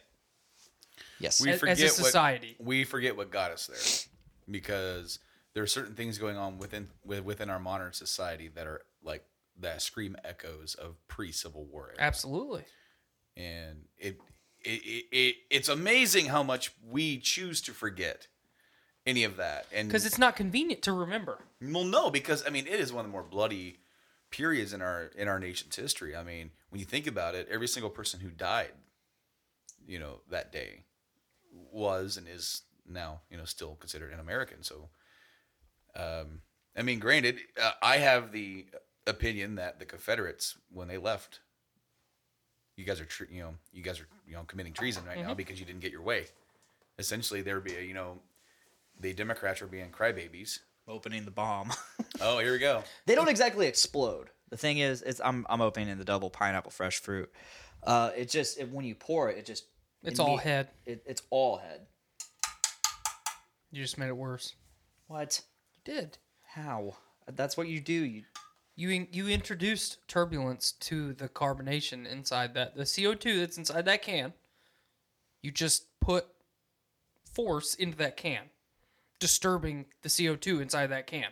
well, I'm learning something today, folks, because I've always I'm I've not always, a fucking physicist, okay? I've always seen people like when you don't want a can to explode, they flick the top. They flick I've the tap. never I've never seen any data backing that. Well, I mean, So I've, I've always I've, I've just seen it. it, happen. I, I've just seen people do it and then it doesn't blow up. You just did a uh, micro version of dropping the thing on the ground. Okay. Well, we'll see what happens. It's See what probably happens. it's probably gonna be all it makes, head. it makes candy bars taste better when you drop them on the ground Is that why that Butterfinger was so fucking good? it might have been Did you I- run over it with your car? um, look at that! Look at that! Nice little crack I can hear the crackle. It's not even opened all the way. I just it's just the initial crack. Lick it. You should have just licked it off like a cat. There you go. so he brought up joe rogan and just recently alex jones is back Oh my god! I have waited. I have I have like strategically waited to watch that episode. it's like five hours long mm-hmm. I, I'm I I made it about an hour and a half in I made it 45 I had to minutes. kind of tap out because I want to go further because it gets better. It gets better as far as how, how angry he gets. He takes his shirt off at one point, doesn't he? I don't know if he does in this one, I'm pretty sure he takes his shirt off. but basically the whole like the, a lot of it was him like kind of defending himself and all this kind of thing, you know, all that kind of stuff. I got so tired of it, I couldn't listen to it anymore. But somebody was brilliant because right the episode before Alex Jones was Dr. Phil, and they edited Dr. Phil's interview with Joe to be with Alex and him like them responding to each other. I want you to bring that up, and we're gonna watch that on on air because this is that good. I played it for Blaine. Go ahead and talk about it while I set up a scene. Absolutely, I'm Um, listening. But they did it. I'm not sure if it's the same guy who did this before, but somebody did it with Joe Rogan and Joe Rogan, where Joe Rogan interviews Joe Rogan. I've seen that. and it's, it's kind of like that But the whoever did like because when Alex was on the show, he quite literally would bounce from topic to topic, and he would hit you with four things. This is this, this and this, and this and this, and this and this. And Joe's like, dude, you need to calm down. That's four different topics. And basically, all Joe is trying to get is like, how do you know? What is your proof of this? Oh, it's in literature. Read it. I'll get you the books. I'll get you the books. I'll even put note tabs in there. It's like it's in our, it's in literature. We have it. We have access to it. And it's some some of it's pretty out there shit. I don't like. I've already gone. Uh, I've never done so on this show, but I've gone on record. Like Alex Jones is a crazy nut. There's he about thirty percent of what he says is true. Here we go. Let's get some full screen action. Cows that produce human milk. 20 years ago, they had spiders that produced body armor, spider guts. Okay, they have human animal hybrids 30 years ago. They've got giant human tissue farms. That's where you lose me. Bullshit! That's Seriously? it right there. You, every time I bring up a fucking subject, you know all about it. Well, you know, I don't know. I See, mean, 25 years ago, they had human animal embryos, but they killed them at the embryonic level. man, you need to go back to the No, no, no. I believe it happened. Stop saying I said It's it didn't okay to happen. talk about it and not be ashamed of it. It's, it's okay. You've got anxiety, you got PTSD, wha- whatever. It's okay. Let's talk about it. Let's get help for it. Get it behind you and move on. to, to talk about 12 dimensions, 11 known, 12 being omnipresent, so we don't say it actually exists. To say that is arrogant, so I won't say that. I just, I, I don't, I I don't understand that. that. I listen to your interviews and you're naturally very curious. You don't struggle for the next question because Exactly. you really want to know something. That makes it much easier. You know, people go and find these things on the internet. I About mean, human animal hybrids with pigs and cows? oh my God. I'm kind of retarded. That's a bitch. God damn it! Wrong goes against people. Whoever did this was just flawless. Memories where every night was a DMT trip. Okay, short term, it can be an alternative. I've seen people on everything from opioids to mood elevators for years before you decide you're going to human lie detector. Just do your homework. Do not say that. I'm going to get killed. You can get away from that. You need to get away from it. No, they want the organs. You know, I, I can't answer that in terms, I mean, I'm sure there's research. Uh, Aliens are real. They're creating human animal hybrids that are a new creature never here on Earth. It's alien. So the aliens are already here. AI is alien. The chimeras there's are also alien. very smart business and branding that's gone into that as well. You know, I, I know that you're all. Dude, this is gold. Now I want you to prepare an argument for the other side. Black pe- black people are God, and white people are the devil. And we're gonna kill the white people. You're really going to throw them off the charts now. that you're now making hyperactive. It's electrochemical. Okay. I'm reading in the Baltimore Sun after I attacked my- Holy shit, that's fucking good. Finish it. It's fucking. Oh. It, it, it. Yeah. Like, if if that conversation were to genuinely happen, it would be just like that. I think you would see Dr. Phil get mad a little more often. yeah. because I I'm at a weird place with Doctor. I, I mean, obviously, I, I'm with Branden on everything that he said about Alex Jones. Alex Jones, in the beginning, was putting forth some some pretty uh, controversial, but like make you think type information, and then all at once it was, you know, lizard people I'm gonna have sex with your daughter.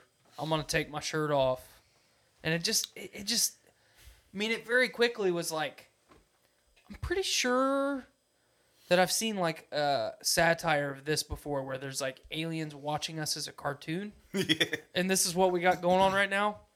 But it's and they and and, and that's when they uh, they deem us like not uh, not worthy of Right, their yeah. interaction.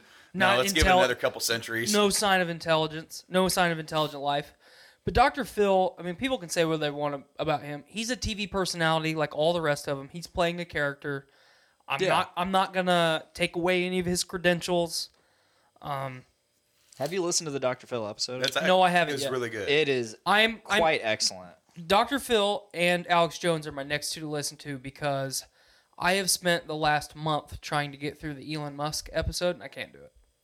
I like that episode. I can't do it. I like that episode a lot. Once you get past a, a certain point, uh, the conversation gets really interesting. I'm an hour and 20 minutes in and I can't do it anymore. It's a three-hour one, isn't it? Yeah, I can't. do it. Okay.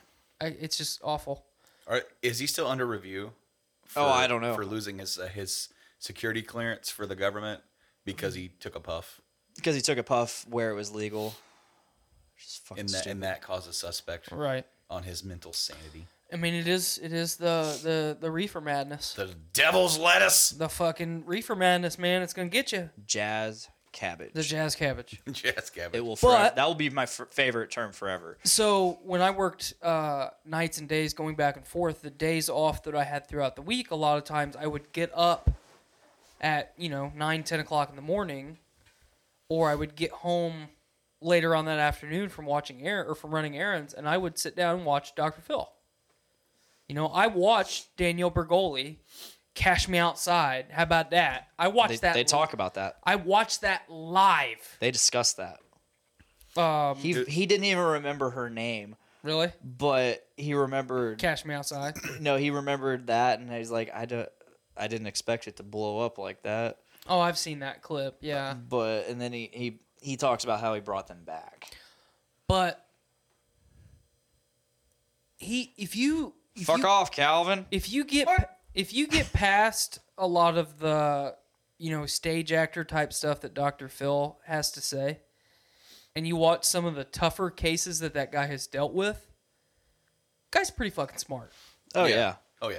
No, Listen to the listen to that episode. oh I, I, that's, I think you'll really like that's it. the next one that's the next one on it's a the- very the it's a very uh mellow episode. Like you know, there's not not a lot of excitement, especially like the way Dr. Phil talks. I mean, Well, and that's what that's part of what I was going to point out. When Dr. Phil needs to get excited, he gets excited. If he, Oh, if- yeah. If you, if he, if he is taking his time to say, I think, based on my professional opinion, that you have this problem or these problems, I am doing my job to educate you on what is ailing you or what could be ailing you.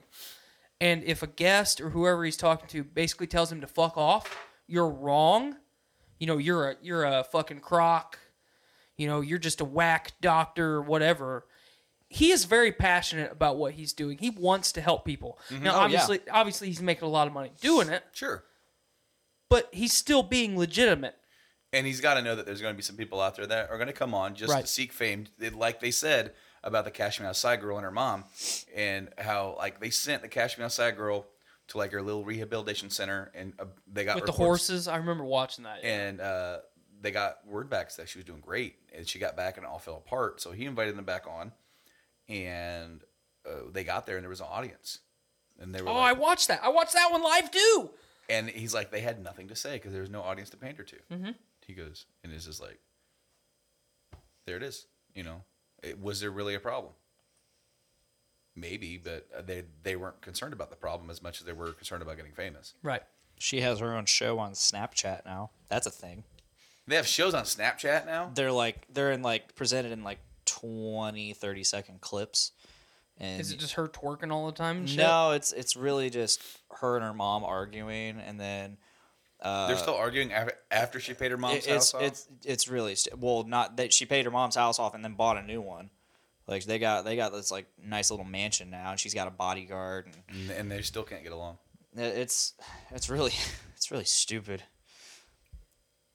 I I, I it, it just popped That's up and uh, hey subscribe to this and uh, I was like okay this has got to be good like I gotta go tinkle. I'm gonna go tinkle and subscribe to that Snapchat. Be right back. you do what you got to do man. I know I'm I've I've got a beer and a almost full Coke coursing through me. I've had three drinks in like five minutes, so While he's gone, I guess we'll start. I'll start talking about the concert last night, Yeah, I forgot to even bring that up. Holy shit! and I'm, I'm wearing the shirt. You're wearing it. Yeah, I'm wearing the shirt. Yeah, so went and saw Metallica last night. Yeah. Yeah, that's, that's a lot of people in there. How, how far away were you? Um, like I was in section 111. Yeah. And it, it was like the section above the first section that has like seating. Mhm. So like there was a whole section of like above us that were like the nosebleeds. When we were like I, I, I was like right in the middle. Yeah. And how was that from that? Oh, dude, the uh, I could see everybody. I, I, they weren't specs. You you weren't you weren't relying on the jumbo screen. No, no, I could see them.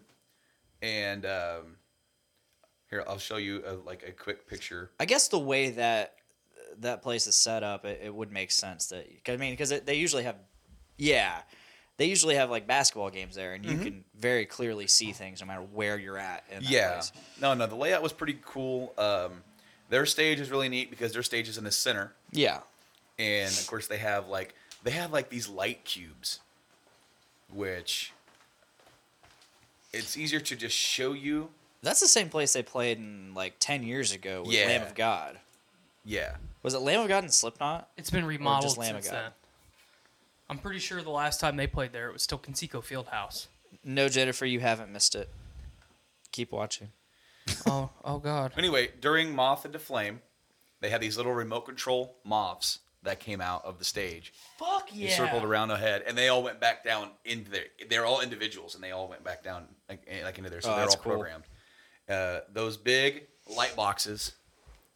It's kind of might it might be difficult to see, but they've all um, they've got like all bunch of signs for like uh, strips, joints, and and and they're used for different like designs for each one, and they'd raise and lower. Cool. Uh, the only pyro they had, they had flames for fuel, and for fight fire with fire. Uh, and you could actually feel the heat when they woof. My uh, my friend Alan, uh, who's drummer for Arcos, Uh-huh. formerly Drench. Yeah. Uh, he wor- he runs he works for Purdue running sound there. Uh, his boss gave him tickets there, so he was hanging out. With, Fuck yeah. he was hanging out with the sound people. Oh hell yeah! Like Oh, yeah, hell yeah, man. Oh hell yeah, man! Oh, hell yeah, man. So there was no opening act. It was uh, Jim Breuer was kind of the opener MC, which Nice. was, which was hilarious because he was cracking jokes. Uh, you know, he's talking to like, look, I'm gonna tell you, I saw the band in 1985 opening for Ozzy Osbourne. I remember him, I remember his Slayer joke. He, he went to the Big Four concert, and he's like, and then Slayer came, and it's like there was a horn, a horn sounded, and it says, "Release the Slayer fans." You know, he talked about them being older. He's like, he's like, don't worry, it's not that you're too sitting too far away. Kirk really has white hair now. Okay, James, he looks a little bit different. Like he could be on the set of Orange County Choppers. like, give me fuel, give me fire, somebody fix that tire. I love fucking Jim Breuer. he, he was having a good time. He found the youngest person in the audience, uh, six. Nice. Little, and he got him. He brought the kid on stage. Oh, that's bad. He got drumsticks. Um, he was he was declared the the the like the new prince of heavy metal. His name is Damien. So Hell yeah. Nice. Hell so yeah. uh, uh, like then he like encouraged all of us to chant in unison, twenty thousand people. All hail the new metal prince Damien. And then he found the oldest guy. He was eighty. Nice. Holy fuck! Fuck yeah. There was one dude. There was one dude that was close. He was like he was like sixty eight. And he, then this dude was on the floor. Fuck And- yeah. And, and, and then th- this dude was like doing this. He goes, "What's what you been doing out there, pal? out there freebasing?" dude like, "Dude, you look like Flea." well, well, like the first dude he said, like he was only like 50, 50 something, and and he looked like Jerry Garcia. He goes, Nice. he goes, I didn't know Jerry Garcia was still alive. and then, um, and then the guy that was eighty, he was he was sitting um, in that first little sitting section. He was like, "Dude, man, you look like you're about ready to like serve donuts. like you like like like like do you have a bakery?" And then he got both those uh, that guy and then the flea guy t-shirts Fuck yeah. oldest guys. And it, it took a little bit because he came out a few times and like kind of hyped us up a little bit, and um, then Metallica came out. Of course, What did they open with? Hardwired. Uh, of course, they played, which I mean, this is my first Metallica concert. They did "Long Way to the Top." For the Mhm. Ace. They played the whole song, and then it went right into the the good, the bad, and the ugly, "Ecstasy of Gold" that they always play. They've been playing for that for decades. Man, that fucking instrumental "Ecstasy of Gold" is is just, in my opinion, one of the greatest fucking instrumentals ever. Oh, dude, it it. I mean, I remember, I remember in the the early two thousands when 93.5 played fucking "Ecstasy of Gold" like every thirty minutes, and that is the only time in in my memory that an instrumental has been played more than once, like a year, on a major radio station. it it serves as like the greatest like getting you hyped up. Oh yeah, You know, is because it's one of those things that starts here and it just kind of builds and builds and builds and then crescendos. Yeah, they and so they are they they started with Hardwired, and then they went right into Atlas Rise from the from the new album. They played a, quite a bit from the new album. Uh, if I could be picky, I would replace one of the songs with a different song. But they just started playing this other song live like two other times. really. So I'm okay with it because they're like, hey, you know, we want to start like diversifying. You know, we want like basically for their sets, they have certain songs that they play at every single venue, and then there there there are spots on the set list that they just go mm, something else here, something else here, something else here. Mhm. And so the set list was the Ecstasy of Gold, Hardwired, Atlas Rise, Seek and Destroy, Ride the Lightning, That's my favorite ever. The Unforgiven. Now that we're dead, with extended middle drum section, there was a point where they uh, they all stopped playing their instruments, and they had those little light boxes. They had they had these sticks, and they were basically it- like we were seeing Stomp live, like doo, doo, doo, doo, doo, and they all had like it was just thunderous. You could feel it. Like I will say, like the mix was very well done. Uh, that's they're probably one of the better sounding Mhm. bands.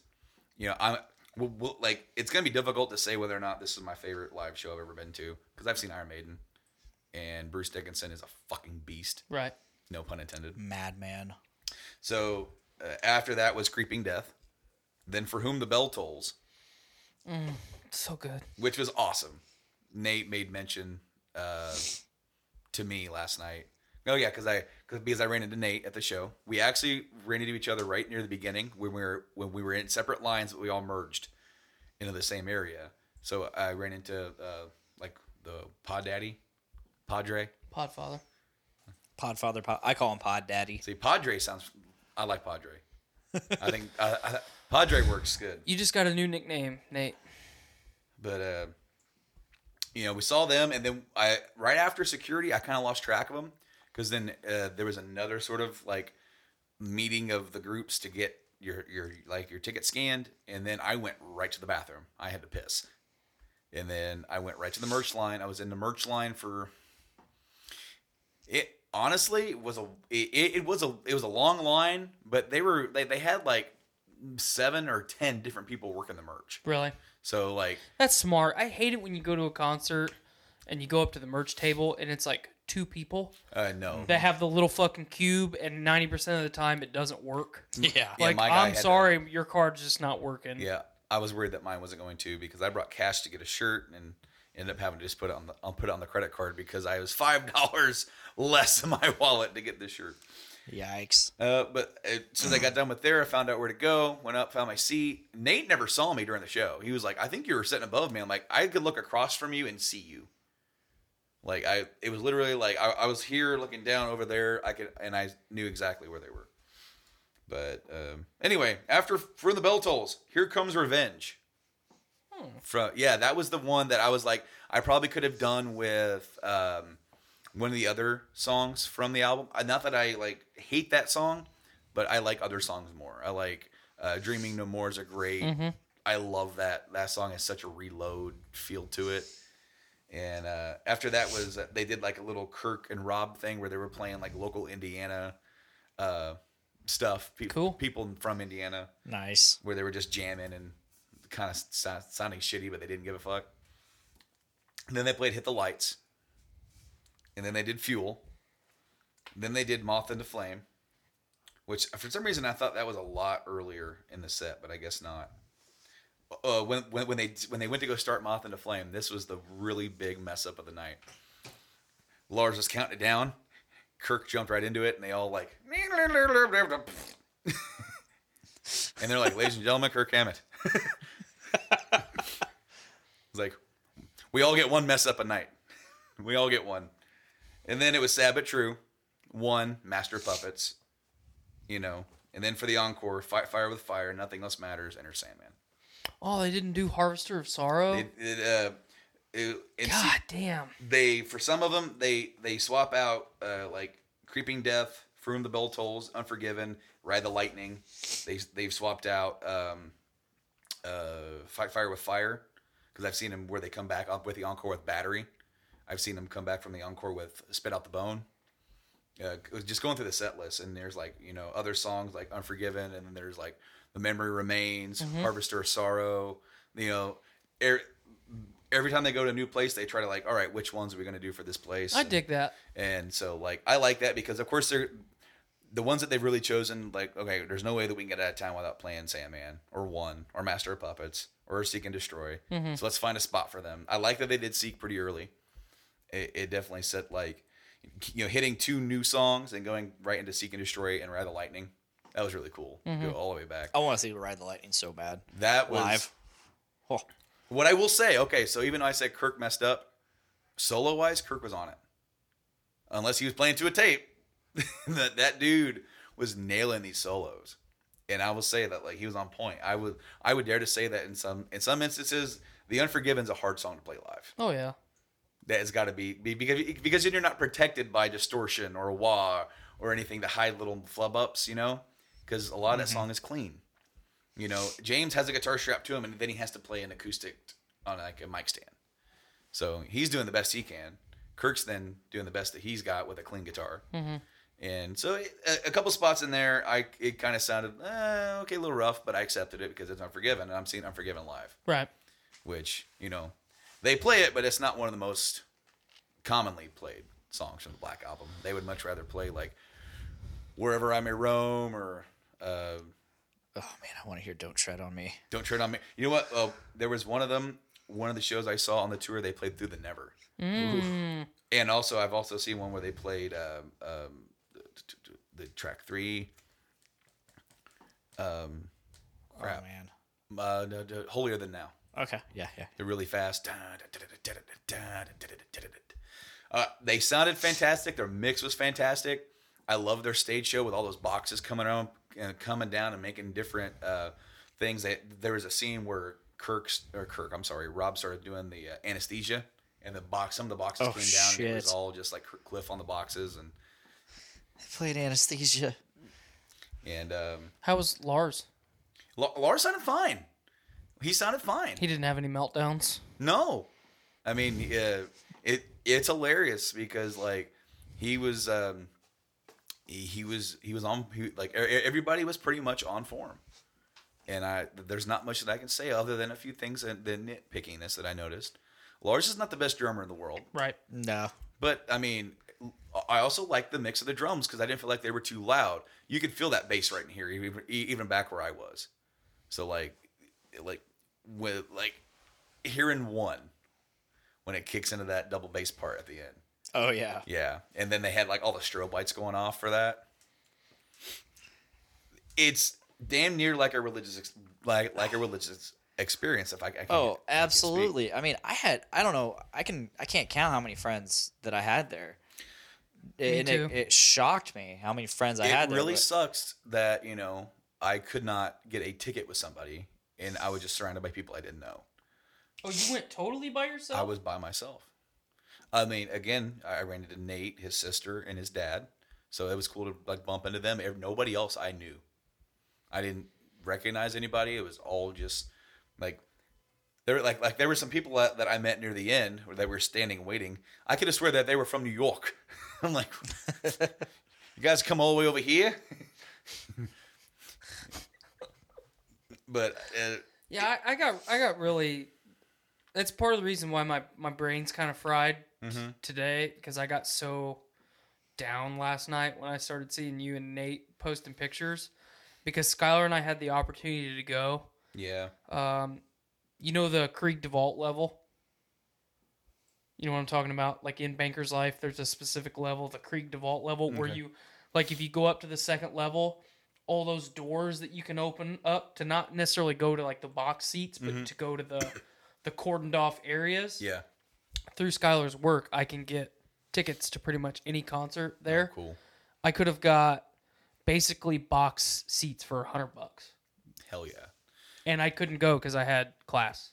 I had unionship. It. You know what? Uh, they last came to Indy ten years ago. I missed my shot. There was no way that I was gonna miss it this time. Uh, tickets were pretty expensive. They were even more expensive on the aftermarket. People trying to sell them, and that place was freaking packed. Twenty thousand people. I've never been to a concert with that many people, Mhm.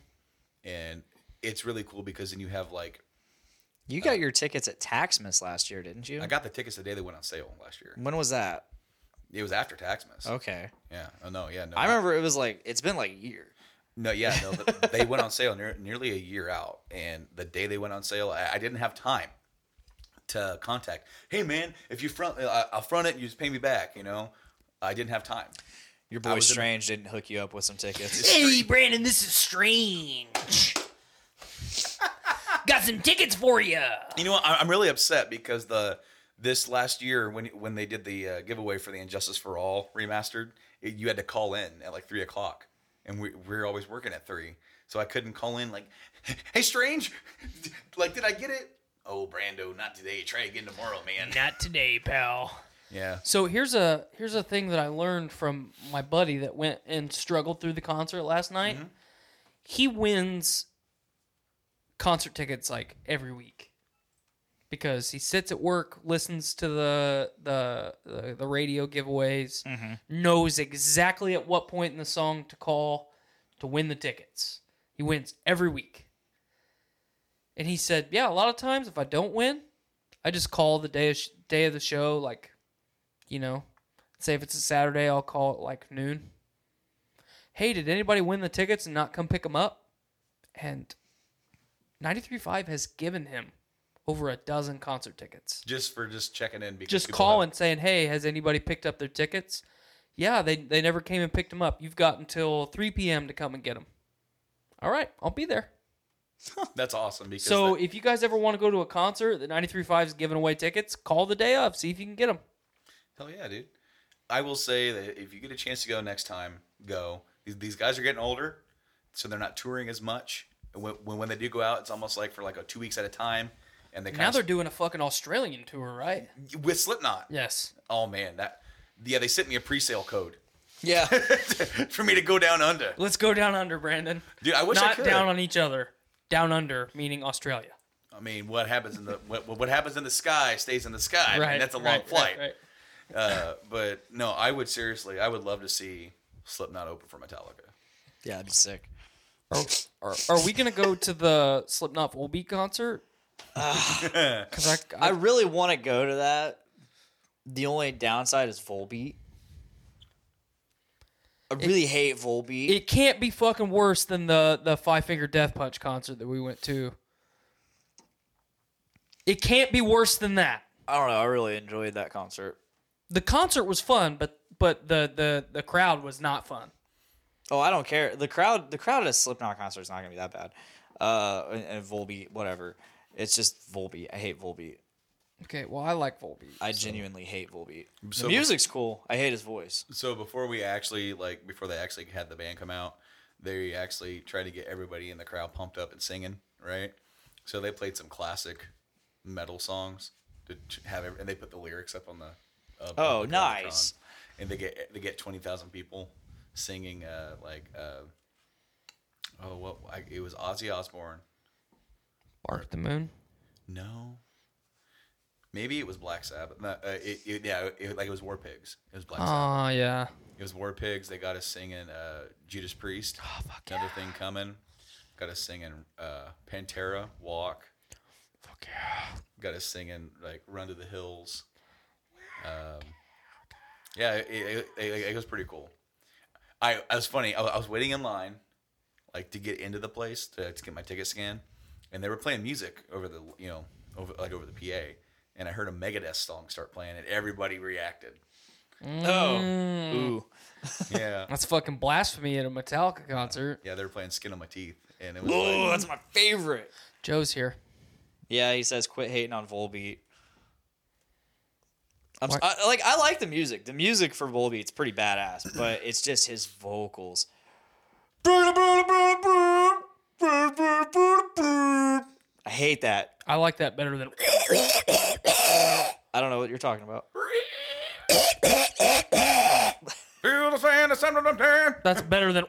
who's the kind of the hand on prayer. If I want to listen to yodeling, I'll listen to Jewel. I'd Got fuck, I'd the fuck weight Jewel. power. Jewel, They Jewel, played a- they Jewel played is the that thrash metal of yodeling. Jewel is thrash yodeling. I'd thrash her yodel. Dude, she still looks good. Well, let's let's get back into the nostalgia a little bit. In the fucking late '90s, early 2000s, in good conscience, you can't tell me that you weren't like watching a Jewel music video. Like, God, I'd I didn't my know who Jewel was I'd at the fucking time. break my dick off in that I didn't know who Jewel I was, was. at the time. every time. Oh man, I remember in like I was in choir in middle school, and we had to sing a Jewel song. Oh yeah. Really? I'm trying to remember which one it is. It, it, it was it was one of her more, one of her more popular ones. Uh, these hands or my Mm-hmm. hands are small, I know, but they're not yours. I remember the teacher got so pissed off, pulling her hair out because we were saying not chores Not yours. because they're not chores. They're not chores. They're not yours. Enunciate, you little fuckers. Come on, you fucks. we started in unison. There was about four of us today that sang Nelly Furtado. Oh just boy. just totally a cappella, impromptu, just out of nowhere, started singing some Nelly Furtado. You know, I just want to throw a random random tidbit out. If I had a delicious sounding singing voice, you know what it would sound like? You know whose voice it would be? Who? Bjork's. if I could sing, I, I would want to sound like the male version of Bjork. Think about how fucking great that'd be. Think about how fucking metal Bjork's voice is. Not. but throw Bjork's voice in with some fucking metal behind it. I'd fuck with that. oh man. Oh boy. Just oh boy. I broke Blaine. Show was good. Show was good. I'm Yeah. glad, man. I'm glad. I'm glad you got to guys had a witness good that. time. uh, there there were they're probably like the last band on my must see before I die or they die list. Uh, all the other bands that are out there that I haven't seen are ones that I would you know I'm not saying I wouldn't see them, but as far as like must haves, I think they're done now. Because I, I got to see Black Sabbath, I got to see Iron Maiden, got to see Metallica. I'll mm-hmm. never see Pantera. That's never gonna happen. I'm that way with Alice in Chains. I can't.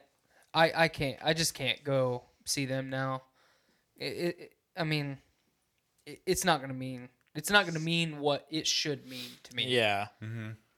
I mean, I don't dislike the new stuff with that. and, and, and I it's don't. a I new don't. band. don't get me wrong. I don't. I don't either. It's just. I mean, to me, I'm not a Nirvana guy. I've gone on record on saying that. I've gone on record on this show saying that. Um, but going to see Nirvana right now would just be like, man, well, why didn't I just go see the Foo Fighters? Well, I mean, Let's be could- honest. Like, would Nirvana be, be fronted by Paul McCartney? Because he's done that. They've done like Nirvana with Paul McCartney. Fuck he's Paul like, McCartney. Interesting. they're, I don't think they're playing Nirvana songs. I think they're just. I think it's like, uh, it's just they're doing some other shit. A little but- super group style. I'd say I have two bands that I can think of right now on my bucket list: uh, Metallica and uh, Mudvayne. that's one that's gonna be interesting to see if that ever really happens. If it ever happens again, because I've I've basically seen damn near every band that I've loved, and I've been very fortunate in that fact. Like even down to like little, um, like not so big bands, but little bands that I know that I fucking love, like like Threat Signal, like Affiance, uh, like my good friends in uh, Across the Sun, like There, and Mm-hmm. there- Rest Repose, like little tiny bands. you know, there were moments, there were times that I would have done that for Megadeth. I think that time has kind of gone and come and gone. Uh, if I if they're on a bill and I'm there, I've seen them now. Yeah, you know, if if, if they're if they're on a bill and they're there, I will go see them. It, like if we're at a thing where there's two stages and there's like this band or Megadeth, I'll probably go to Megadeth. But as far as like go check out Megadeth, I'm there and like um, I don't know. Metallica is the only remaining big four band I need to see. Uh, I haven't seen any of them other than Metallica now. But the other band, uh, like that uh, on that list, that would have been on that list that no longer is, uh, really is Dream Theater. Like at, at one point, I would have like loved to have seen them live. That'd but be cool. and and I'm not gonna I'm not dogging on them, and I'm not saying that it's because Portnoy's gone because I think Portnoy's a fucking dick. He's a great player, but he's a dick. Uh, and I'm not saying that I would enjoy the show. I'm just saying that like I'm not as into the band as I was at that like 10 years ago or whatever, you know. Now, like if they're like, "Hey, Dream Theater's coming to Lafayette," and I'd be like, "Hmm, "What day is it?" like if they came to Lafayette, I, I would be like, uh, "How much? What day?" Yeah. Did you guys hear about Aaron Lewis? About yeah, he got, he got uh, he walked off. This is the second or third time this has happened this tour, where he walked off his own stage because the crowd was being too loud. Well, there were these. There was a couple guys, I guess, that just kept talking and kept talking, and they were. I'm not, I'm not sure if they were heckling, but he was trying to play a song, and he actually stopped it and asked them to stop. Like you guys have been talking all fucking night, and then he he's like, I don't have to be up here doing this. I can leave. And then I can't remember what song he was playing from Staind. He goes, you know what? It's fucking ironic because this song is literally me saying thank you to all of you, and I and I can't even sing it. So yeah, I'm gone. Mm. And he walked off stage. That's sad because I've I've I've had the the privilege, and that's how I- I'm gonna stand by saying it that way. The privilege of seeing him live. Um, I've had the, I haven't had the privilege of seeing Staind live, I have. but I have seen his I- solo stuff. have too, actually. and his solo set, because I, I don't think it's changed very much since the first time I saw him, but it was it was incredible. I mean, He plays a lot of like of his own uh, new original country stuff, some Staind stuff, and then also s- he he does some like some really cool old country covers and stuff like that that he pulls out of the hat. I'd really like to see him live in his in his uh, acoustic sets. well, He, wha- he's so relaxed. He's so laid back. It's, it's, Well- it's such a different vibe. I paid 25 bucks to see basically a Staind concert without it being a Staind concert. which you really should see. I mean, you won't be able to now. Right. But, uh, I Um, saw their. It was their last tour. It was they were tour, They were still touring on uh, uh, their self-titled, their, Mm. the last album they did, obviously. Uh, and it was Uproar Festival, and holy shit, was it such a good time seeing Staind play all the songs that I fucking loved. I saw them in 06 at Mayday. They headlined Mayday. This was that year. 2012. This, this, this was 06. It was them and Three Days Grace, back when they were still hitting it hot off their second album. I think it was. Good Uh, album. But One uh, X. Yeah, yeah. Mhm, And, and I, I think uh, early Flyleaf was there. Ooh. Man, I would have loved to see fucking early Flyleaf. Um, Lacey Sturm's such a bitch though. yeah, they're all uh, bitches. Ten years is that the name of the band? Ooh. Yeah. My friend Luke is drumming for them. Oh, cool. But it, it was you know this was Staind. They were touring off of Chapter Five.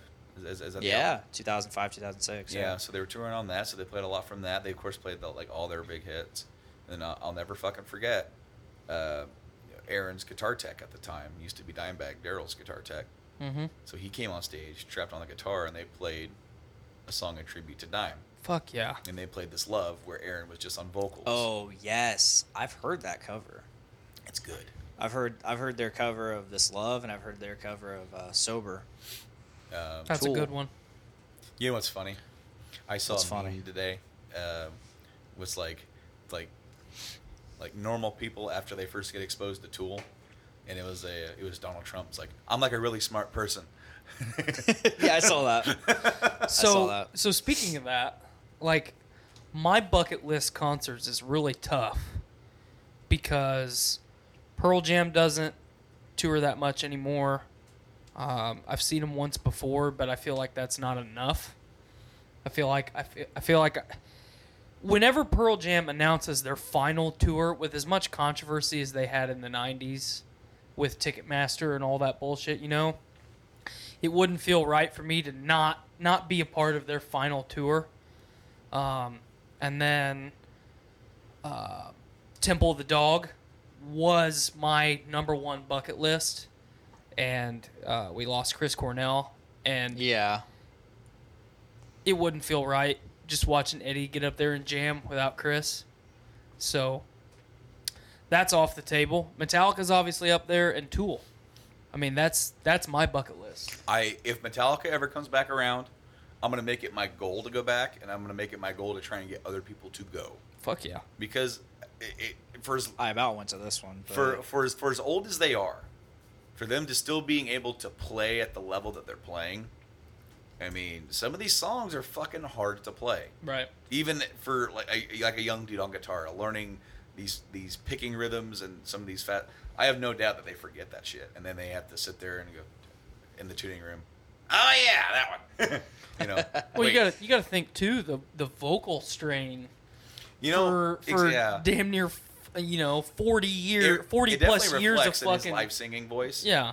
I heard a couple times where he kind of like kind of squealed, where he was like, but I mean, the thing is, you're in a live setting. You're seeing one of your favorite bands live. Well, that's one of the things. One of the reasons he went to he did he got vocal training during the Black album or before the Black album. Well, so because he, because he blew his voice out. yeah, because he, he.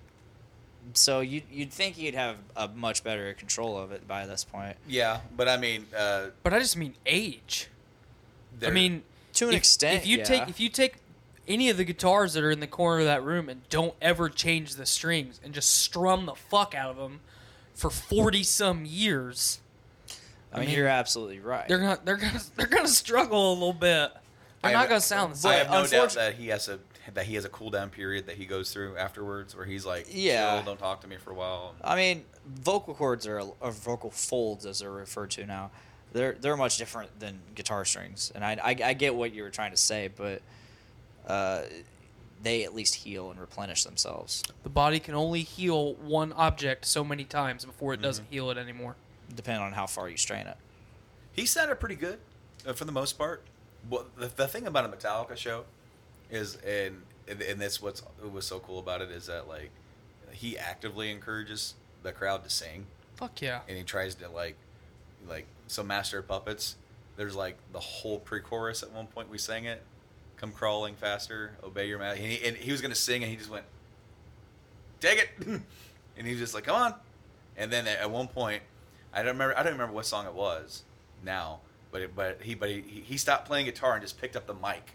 Said, "All right, th th you know this one's on you. You know you do it. You know, like like you guys do it." He wants that. That's awesome. Number one is probably less work for him, less work on his voice. But then again, it's like you have twenty thousand people who love your music this much to yell and scream it back at you. Mm-hmm. That's got to be like an adrenaline thing that I can't even describe. Mm-hmm. Well, just think. I mean, just think about not even the adrenaline, but think about how, as an artist, what kind of a feel good moment that would be. Like, I have to, you know, you you brought up the oldest person in the crowd and the youngest person in the crowd. I have touched. I have touched people's lives. We have touched people's lives for over forty years, and this guy's eighty, and he's fucking. He is taking what time he has on Earth Yeah. to spend it with us. And this little boy is six. He's got the rest of his life to enjoy what we've created, and I, I, I just think that's fucking badass. James interacted with another kid uh, that was that was eleven. He was like, he's like, he's like, how old are you?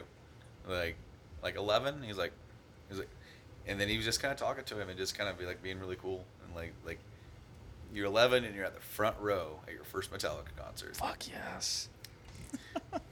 Yeah, James is really cool. Uh, he- you know, everybody sounded great. I would encourage everybody to go if you have never seen them live to go do it. Of course, they have countless DVDs, countless of live albums. Yeah. It, it doesn't it doesn't capture the magic when you're in the moment, and, and it's funny because it didn't really fucking hit me.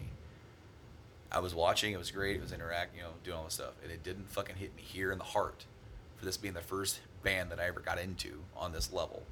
They introduced me to a whole slew of a new, uh, different subgenres of the metal genre.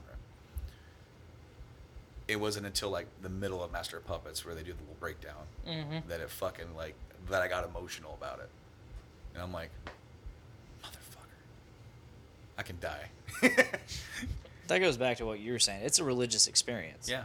Like Metallica. I mean, uh, they're not just a band at this point. They're, They're- not. It is a religious experience. Well, like they it's funny. are essentially the gods of metal at this point. Well, and it's funny because like at their live show, they make it a point to hammer into everybody. It's like you are all here. It's like we do not care what you eat. We don't care who you voted for. We don't care what you have in between your legs. We're all united by the love of music, and we are all family. Yeah. You know, You can't. I mean, from from an artist, you can't ask for any more than that. You just can't. For for like, people can say whatever they want about the genre of music that we like. You can't talk bad about Metallica because they are they are the gold standard of of what an artist should be. They have had a lot of ups. They have had maybe more downs than they've had ups as far as as a group and as far as uh, you know group to fan base and all that. And they're still here. They're still providing nothing but quality music, and they fully embrace their fan base and they're very humble and understand that we have to be a family otherwise we can't have shit like that anymore Well, and and it's funny because I remember you uh, you said just a few minutes ago about how like you've been anti merch for the last few years. There are so many different artists and so many different musicians that are coming out now, and they're like, "Yeah, dude, Lars was right back in the early 2000s about this whole music thing changing now. Like he took the brunt. He was he was the one that was like on on the news with the big list of the usernames, everybody that stole their music. You know, he took the brunt of it all even though you had Madonna, Dr. Dre, other people who were like, yes, this motherfucker, we're with him, but they weren't the ones that were Right. getting interviewed or going in front of Congress Yeah. or anything. It was Lars Ulrich.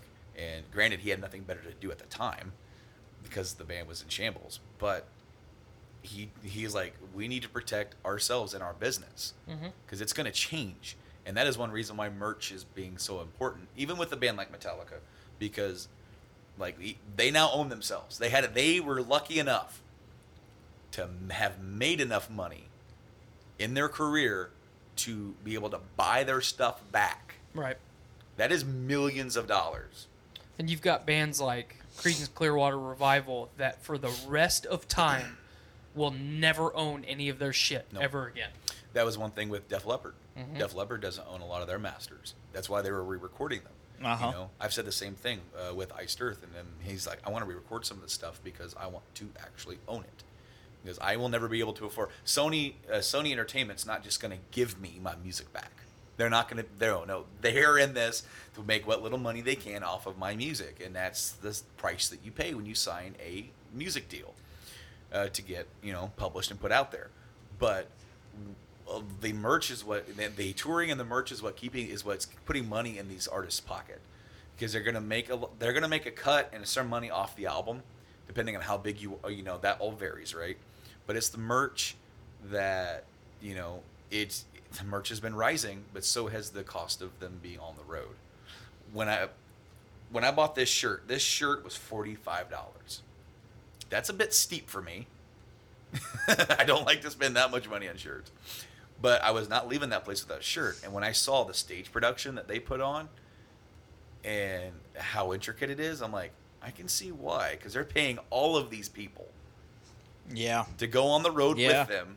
They're they're paying people to rub them down before and after shows. They're paying people to get their their their clothes ready, to get them make sure that they are dressed at a certain po- like. This isn't just a band on tour. They they, they have to have an itinerary Right. and keep people to have people hired to keep them on track to make sure like they are micromanaged to a T because they have to be. Because how how easy would it be to be lost? Right. and get lost. Oh crap! I need to go do this. So they have all these people on Mhm. hand, and they're a much bigger production. But when it goes down to even smaller bands, for for those that aren't making the squillions of dollars that maybe Metallica makes, or or that should I say that they are recouping from buying their own shit, and then also the failure of their film. They spent like thirty million dollars on that film, and so they they as they're trying to make up for that, obviously. and, and, and definitely let me let me um, backtrack a little bit and rephrase my anti-merch statement. Uh, perfect example when we went to the Breaking Benjamin concert uh, Yeah. this past summer, there was a flannel that I pointed out to Blaine, a flannel shirt with their logo on it. It was eighty-five dollars. Okay, Yeah. that's that's unnecessary. Now. Absolutely. now will I will I buy a T-shirt? Absolutely. I just don't want to wait in line for two hours to buy a T-shirt. I got pretty lucky. You know, that that's my anti-merch. I got pretty lucky. I got in the merch line at six twenty, and got to my seat probably around seven ten. So you were in line about 40 minutes. Give or that take. with the mixture of like I had to actually walk to my seat and find it, and, and that was a that was a bit of a bit of a trek because of how big the place is. Right. But all in all, it wasn't too bad. Uh, they had. Um, I mean, so yeah, some of the merch stuff, like there was like a hoodie, there, there was like 85, 90 bucks if you go higher to the 2X. I'll pay 90 bucks for a sweatshirt all day. Um, But a flannel a flannel shirt, come on now. Yeah, yeah, eighty-five dollars is ridiculous. they did have, uh, at every city they go to, Metallica has custom artwork for the city. Ooh, I didn't know that. Uh, so I don't, I, I don't remember what all the ones they had for Indy. I remember the one that was kind of a mock-up of like the Pacers logo, where it had like the yellow circle with the Metallica star emblem, or whatever. And uh, yeah, so they do that for every city they go to now. Wow. So that's kind of cool. They every every event has its own poster with artwork. I don't know who they commissioned to do it all, but you can buy the poster for like forty five bucks. That's Or cool. It's like a pretty high quality. It's not a huge poster, but it's pretty high quality little poster. And then they actually, um, if you scan your ticket on MetallicaLive.com, you get a free download of the show that you that, that you went to. Oh, that's cool. So That's badass. that'll be really neat to go back and re-listen to it to see if they cut any of the interaction out with the crowd. Yeah. if it's just the music straight up, uh, because they didn't always go right into the next song. You know, there was a you know a, have, like a few little hijinks kind of going on, but you know, my wife sent me the grocery list. oh boy, I wonder if Joe's still watching. Okay, so I thought she was asking for donuts, but she said, but she wrote "do not," but it came out donut. Donut now. Donut. I don't know, man. I don't know. Joe Joe tends to like pop in. He lurks. He's He- a lurker. He lurks here and there. It's not every time. He lurks here. He lurks there. Joe lurks I think everywhere. I think he's only lurking this time because Branden's here. Probably. Maybe I don't know. But uh, Disc Joe- Replay has vinyl. Joe, if you're here, comment. Not a lot, but they have some vinyl now. cool. Their whole new stock. It's like a whole new store, dude. They have like those like decorative tin stuff they have out of Hobby Lobby and shit. It was pretty cool. Did you happen to see my like theory on what happened there? I did, and it's not true. No. No. Okay. No. Well, it- I'm. That makes me happy then. No, it Makes me happy because The owner was in there when I was in there, and they were all like, like talking and like being relieved, and they actually took a whole like group picture for everybody who was still there. Yeah. Um, For those listening, like uh, my my theory on so disc replay, they were closing. They said they couldn't make a, they couldn't come to an agreement with the owner. They the were landlord. The landlord, and they were raising prices on them, and so miraculous. So they they decided to liquidate their entire stock. And my theory was, oh, they they had a bunch of useless shit that they couldn't sell in there, so they were just liquidating their stock, fire sale style. And uh, then, oh, suddenly they're fine again. It doesn't make any sense to do that because the dude has another store. He owns another store. Okay. Uh, that's why they're able to get so much stock back because the other store. I'm not sure, sure where the other store is. I assume it's a much bigger city because like they were able to kind of restock the store fast. Didn't you say there was one up north? Well, there. Uh, I'm not sure if it's the same owner. The, the, the one up near Nate's in Highland, and then that's a really cool store to go to. They've got a lot of toy collectibles and whatnot. Insert Joe's laugh, aka, aka the rumble strip. But I mean, I went in uh, on Saturday uh, after work and to just look around. It's funny because Like even though they have so much, I I, I went in there purposely because they were showing pictures of stuff that they were going to be getting, like so like pop vinyls, and there was a an Edward and Einstein pop from Cowboy Bebop. Cool. Einstein's a very popular character in our household. Both me and my wife love that little corgi. So I she I she has like a little pop, random pop stuff like what Blaine has, where it's like Bob Ross and then like uh, Toothless and uh, Oogie Boogie, and yeah. now Ed and Ein from Cowboy Bebop. So I I, went in there just Boogie for that. Boogie. But I, yeah, they had some vinyl and um, had some old school vinyl, some Judas Priest. Uh, they had a Rush record in there. Uh, the Judas Priest stuff. There was one. Uh, British Steel was in there, and it was used. It was old. Uh, it was like 15 bucks though, and it's just like, eh, I, I can get a brand new pressing of that for about the same price. Calvin goes toothless. the the one thing in there that I found that I, on vinyl that I was like, and I'm like was angry at myself because I'm not I'm in a zero spending cannot spend money on myself. This whole concert was pre-planned. Preach it, my man. Angry, Preach it. Angry again. Angry. Uh, anyway. so I found a Blind Guardian record. Ooh. And Holy I'm- shit. And I'm like, and it's a colored one. It's used, and it it, it, it it's got like a. I looked it up on the on the app, and it's selling for thirty bucks, and I'm just like. And it's like there, it's a record from like the early '90s. It was like some like like the Lord of the Rings stuff is on there. Not Bard song. It didn't have Bard song. That was the album before that. it, trust me, it. I was like sitting there because I because I had the pop, and I'm like, all right, I'm gonna look around for some other stuff, something else to buy other than one pop, right? Because if you go in there, I'm not sure how long they're doing it. If you go in there and then you check in on Facebook and let try, try to spread the word that they're still around and that they're going to be staying around, they'll give you 15% off. Fuck yeah. Sweet. So then I'm like, so then I paid like face dollar pretty much for the pop. So it like I paid like nine dollars for it, you know. But I was looking around for some other stuff, and me being where I'm at collecting wise, the few things I'm actually on the hunt for, they don't have. So, you find Joe in there? No, no, but I did tell him. Um, I told him about, like about the vinyl though. Okay. A lot of the vinyl in there is kind of old stuff you don't ever want to buy. He would. You want you want more shit like the Independence Day soundtrack? Don't you have that? No, I have Top Gun. Top Gun. That's I what it Top was. I need to get the Speed soundtrack for Nick. There you go. That that see That's, the next year's. step. On Um, on what platform? on vinyl. Vinyl. Well, Well, okay. Why stop there? We also need to find the movie on video CD, which is a uh, format native to Japan. I, I actually have the Matrix I on wonder if video. they have HD DVD. I never see. I don't know if that movie ever came out on that. format. Ooh. Yeah, you see, we gotta find it. But um, they have a lot of Arch Enemy, Oh. Vinyl in there. Interesting. so I, I thought that was kind of cool. But it was just a matter of like, oh, cool. Let me look at this, and uh, they have a ton of pops. They have way more pops than what they had before. Okay. They have the entire like Avengers series, like in, like in gold. That's Oh, dan- wow. that's dangerous. Don't tell me that. But like, Nate got me a venomized Hulk, oh, that's nice. Nice. and he has he has reignited my pop addiction. I looked and they had one Mass Effect Andromeda one, and I asked if they had any more because I'm on the hunt for Garrus. Because even if I don't get the other two, I gotta have my homeboy Garrus. And uh, he's like, "No, we don't have them." But it, it's really cool. I'm very happy the store's sticking around because this means uh, that the other place that is very, very bad to go, she's probably gonna go out of business. Good. I heard Uh, she tried to buy the place. Well, she, uh, the rumor was is that she was going to move into that same place because she can't pay the bills at where she's at. Apparently, now this is all hearsay from Tim.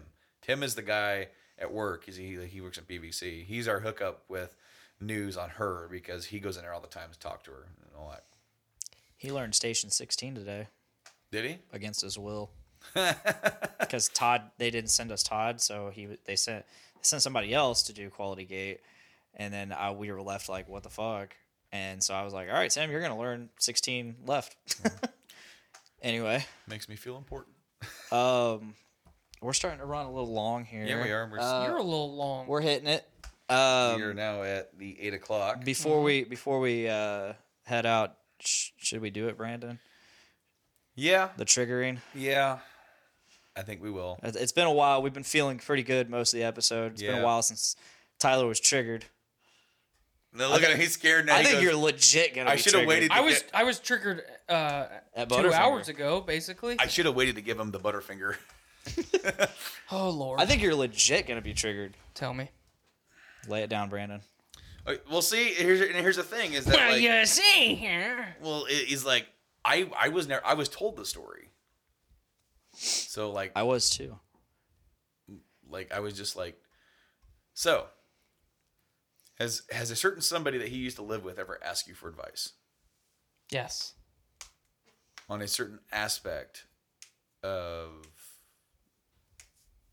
training, Training.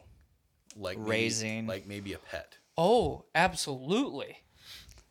So, some someone went on an adventure recently, and we all wondered, where, where did uh, where did the pet go? Oh no. Well, we I was like, ah, he probably just left it at his mom's, and then other people were like, nah, he probably left it at home.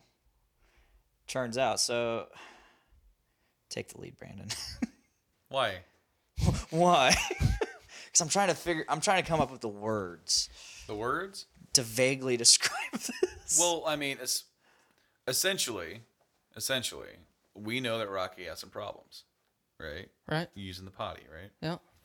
And there was somebody at work, yeah. yeah, somebody at work who who talked who talked to them and basically said that you know nothing about potty training a dog.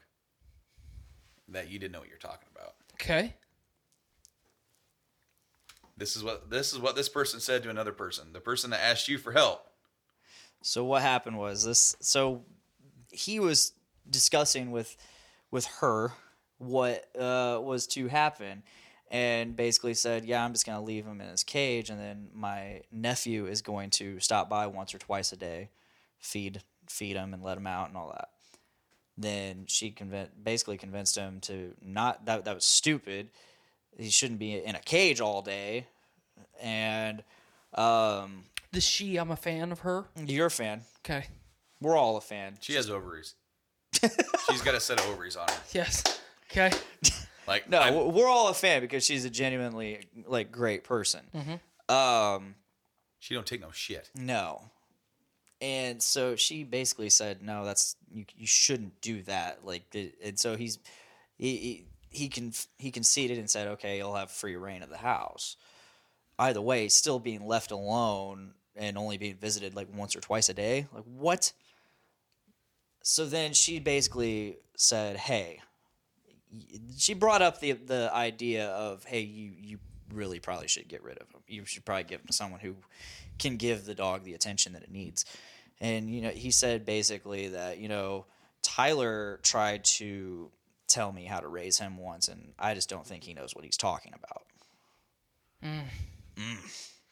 Well, um, I'm not gonna give him the satisfaction of of getting uh, like Hulk rage, but I will say this: uh, as a person who has bred dogs, who has raised animals of of all shapes and sizes, um, I've had pets that know how to brush their teeth better than you, and. Um, when you when you learn and, and this is me saying this as polite as i possibly can when your dog goes 24 hours without shitting in your house then you can talk to me about whether or not i know what i'm talking about.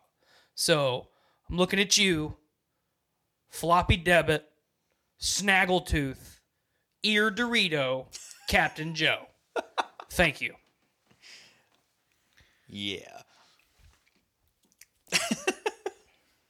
it, it's So- ex- it's extremely frustrating. I, I I knew it would set you off because I, I know that you do not like to have your integrity. oh, absolutely. Well, okay, so I've given a lot of people advice, mm-hmm. and, and Yeah. I, I have a tendency to dad people.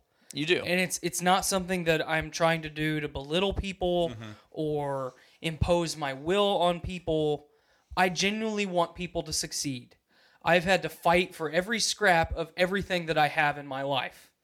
And I have done that totally 100% by my fucking self. Okay? Mm-hmm. Mm-hmm. There has been countless times in my life where I'm like, man, I could use, really use fucking help. Teach me something. But I've always had to do it by myself. And when I see people in need, here's my take on it. You're that help that you so desperately want. Here's my take, and I might force it on some people, and that's fine. People can can can can call that out. But if you don't want the advice, tell me up front. If you don't like what I'm saying, tell me up front. Because I'm giving you my take, like like when we earlier when we were talking about the the the beer when you flick the can. Uh-huh. I'm not a fucking physicist. I'm not a veterinarian. I'm not fucking um uh uh an explorer. I'm not an explorer. like fuck, I'm a pioneer.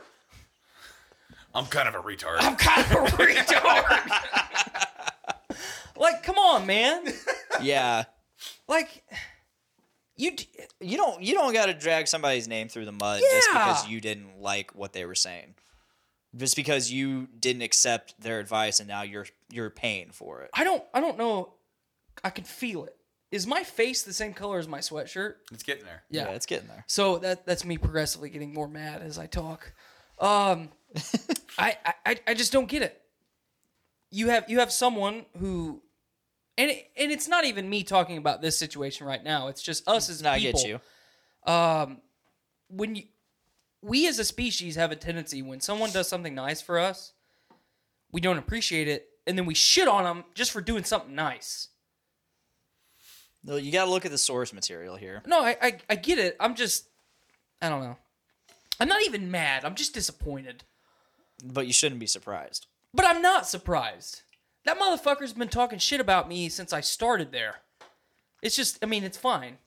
Here at hmm. Globo Gym, we're better than you, and we know it. so, um I mean, yeah, it is what it is. When I when I came over to A line, I started and I I, I, I was from B line.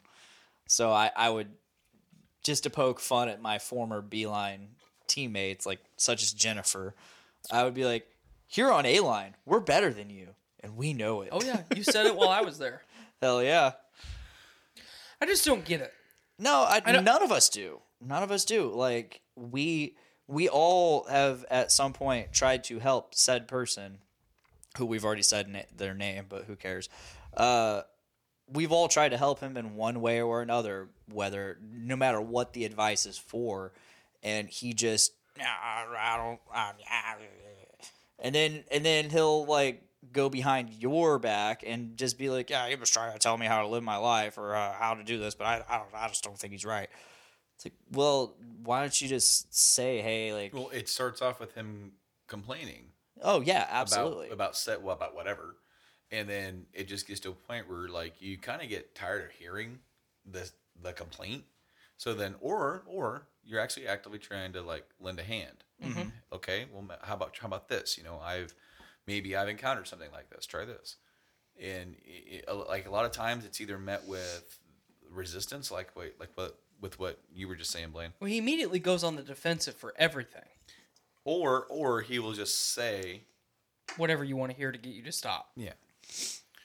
And it's just like I I, I, I, I grow weary and tiresome of hearing people complain to hear themselves complain. Mhm.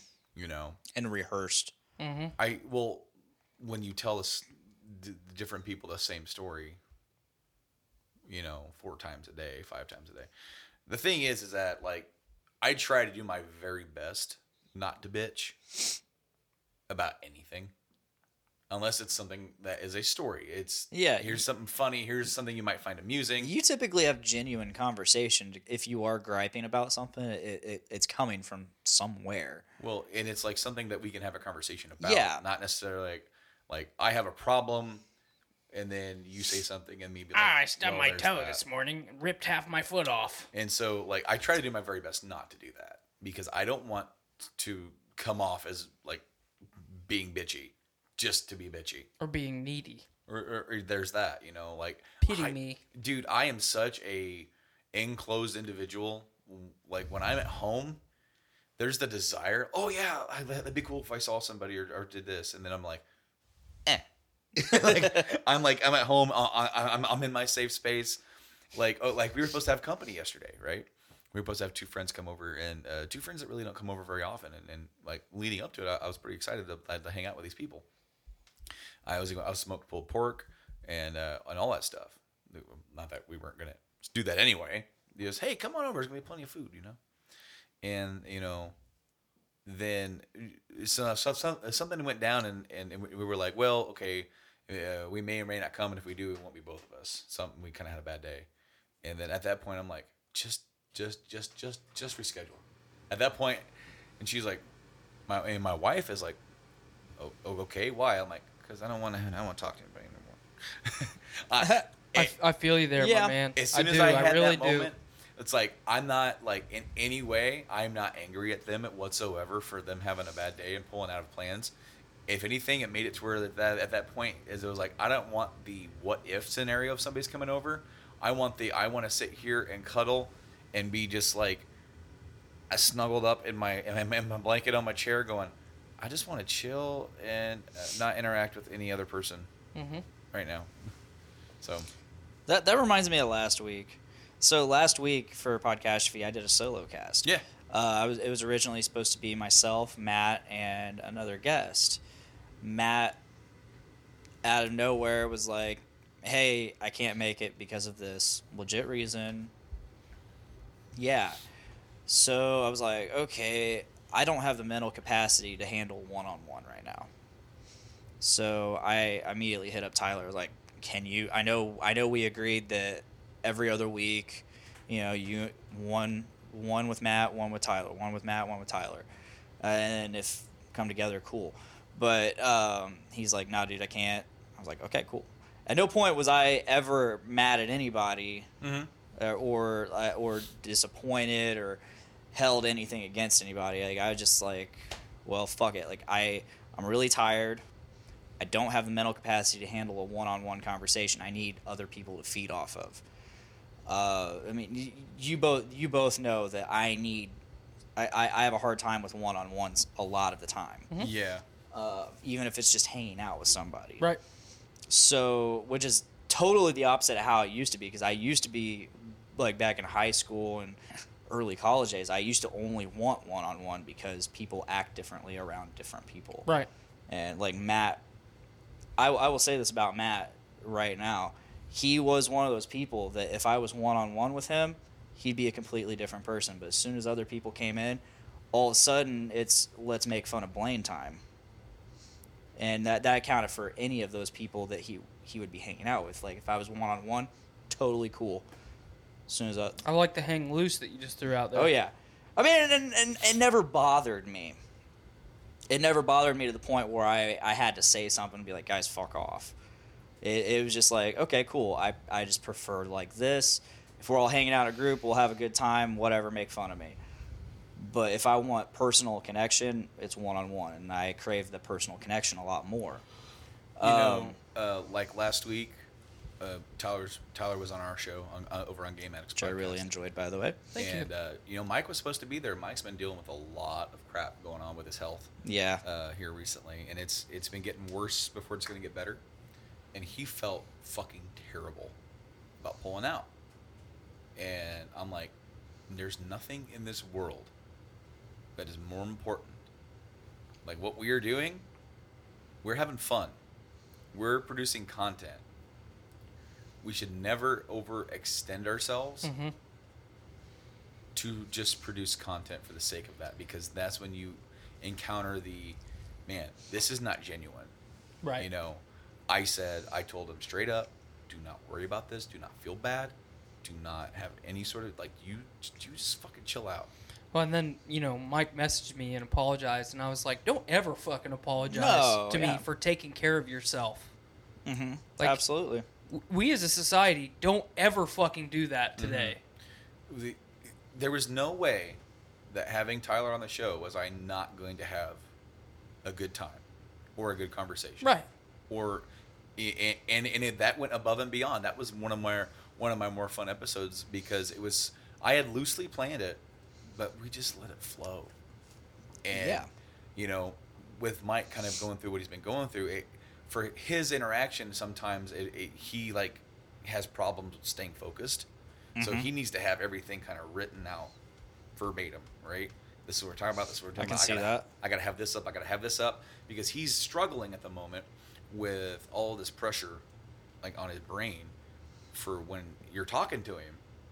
He's he's looking at you and he's listening. And all of a sudden, he just kind of like zones out for a second. So that it's almost like a stopgap. He's actually lost moments of time that way, like chunks of time, where he zones out for like five minutes and doesn't realize he lost five minutes. Wow. It's getting pretty bad, and he feels so bad. I'm like, do not whatsoever feel Yeah. bad. I'm like, what we are doing is not that important. In the grand scheme of things, no, absolutely no, not. absolutely not. We're having fun. You're having fun, you know. You got to take care of yourself first. And I've I've mentioned that to Tyler and Matt on several occasions. These types of things operate when we are at our best. Absolutely. And if you are not at your best, you shouldn't be doing it Our audiences don't want to hear that. No, absolutely not. You need to be you need to be at the top of your game for yourself Mhm. in order to be at the top of the game for these guys. Well, and the thing listening, is, watching. Yeah. Whether or not you change your release schedule, like like we have done, and we've done it multiple times. Mhm. When we're on point, we're going and we're trucking every week. If we need to pull it back, we have the freedom, because I know those people that listen to my show are going to continue to do so when we release it. You know, whether or not we feel bad that we missed a week or did something like that, guess what? That happens. That's life. They're going to catch me on the next one. Mhm. You know, and- we have a couple, several different safety nets. Three co-hosts, they can do a show together. Mhm. Him and I can do a show. Matt and I can do a show Mm-hmm. together. We have backlog that we can just throw up there. If none of us can do it. I'm really liking your little quick little Facebook interactions too. Thank you. Yes, like, those are when You go live and it just like, especially for when like like like those periods of times where maybe you might be absent from the actual main show. I like that. Thank you. I started doing stuff like that um, until I kind of hit my uh, my emotional road bump. I started doing something called Game Addicts Plus, where I was like on a Sunday morning or Sunday Mhm. afternoon, if I was going to be doing something or streaming anyway, just just get on there and pick a couple news, news topics that might that we may have talked about or may maybe will or maybe won't, Mhm. and just use that as a more uh, interactive, you know, because it was originally just that was before we started streaming on Facebook uh, for the main show, but it was only going to be on Facebook, more interactive with people because it's harder for our show, like when when when Blaine was commenting. He was commenting, and other people were commenting while we were having such a good dialogue. Right. And I Yeah. don't want to interrupt that just to. I was just being chat. an ass. I know you you, were. you know how I do. Yeah, I know. Yeah, I think I'm gonna start doing that kind of on a. Weekly, I'd like that a on a weekly basis. I, the first time that I did that, I was like, you know what? One of my favorite parts of Family Guy is when Peter's on the news and he does. What does. really grinds what my grinds you know what really grinds my gears? Yeah. That's what I thought of, too. That's one of my favorite parts of Family Guy, and I was like, man, you know, you brought it up about me earlier in the show. Like when I am bothered by something, it is worthy of being bo- of bothering me Mm-hmm. because I mean, especially now, like, like I've already cooled down about the whole Joe thing. If Joe wants to abuse his dog, that's his business. It doesn't it it doesn't affect me. But I have said it from the beginning. That dog does not deserve to be abused. It's an innocent animal. It's an animal. Yeah. So Joe, if you want to keep abusing your dog, that's fine. May or may not make it so you don't have that dog anymore. Keep testing me. Um, but it's not my business. I don't. I don't need to get fucking worked up about it. Um, but people people shitting on Captain Marvel before it's even in the theater. that's fucking ridiculous. Yeah. What what if what if people would have done that for for DBZ Broly, or for you know Dragon Ball Super Broly? I would have been equally as pissed off, and that movie probably wouldn't have been able to survive it, No. at least in North America. No.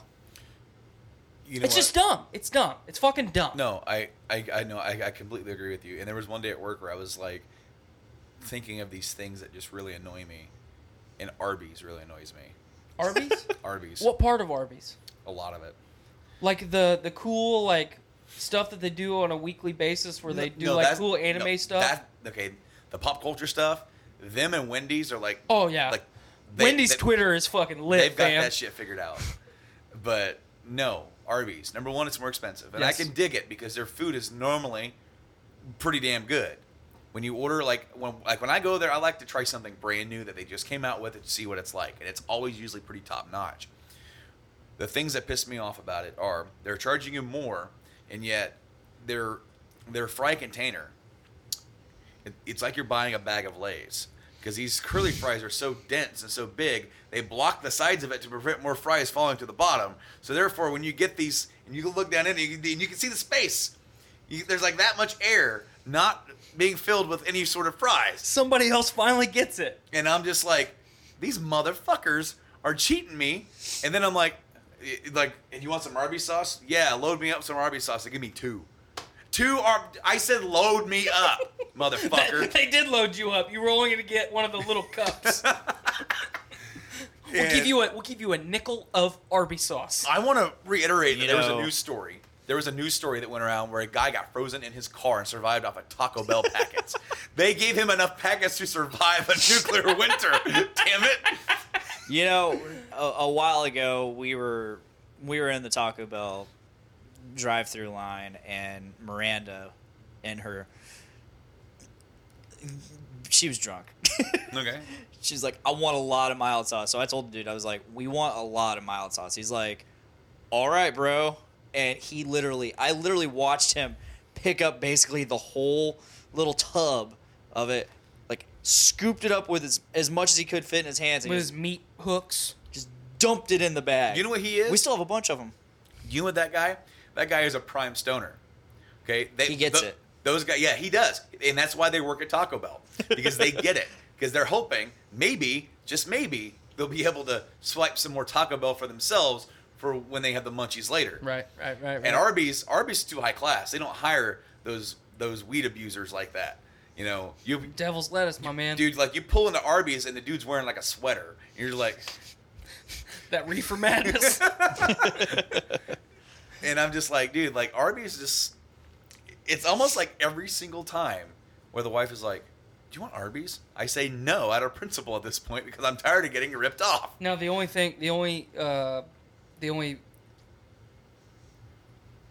the only way I'm gonna challenge you on Arby's is when they have the two for six gyros. Their fucking gyros are pretty good, They are really. and I only have to wait like three minutes for them.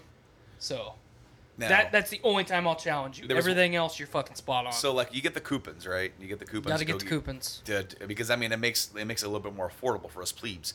But uh, I used to do the coupons for Arby's. Yeah, Matt you- and I did. We had yeah. Arby's Wednesday. They got good. They have real good fucking uh, mozzarella sticks. we too. ended up going and getting like a bunch of like just roast beef sandwiches, right? No no beef and cheddar, just roast beef. She wants beef and cheddar.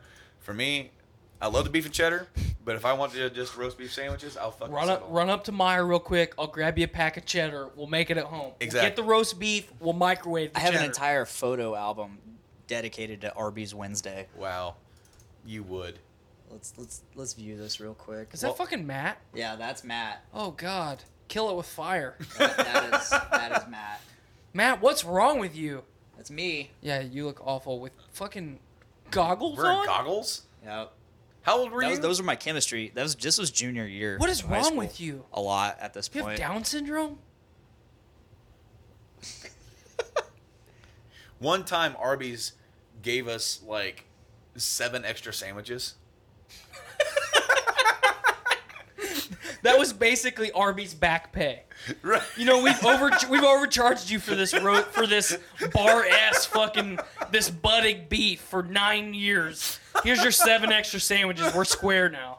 Oh. There's some like extra pictures. Oh my gosh, look at that. That Oh, was your hair. That was my hair, in fact. Jesus Christ. Um. All right, are we ready to wrap it up? I think we're close to being at the end there, Bill. All right, Branden, plug away. Hey guys, well thank you guys so much for having me back here on the great show that is Podcastrophe. I love Yeah. hanging out with you guys. I love making you guys run late every single time that I'm time that I'm on.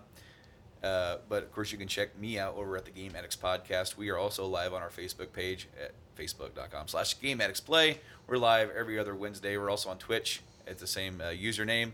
We're also on podcast services around the world.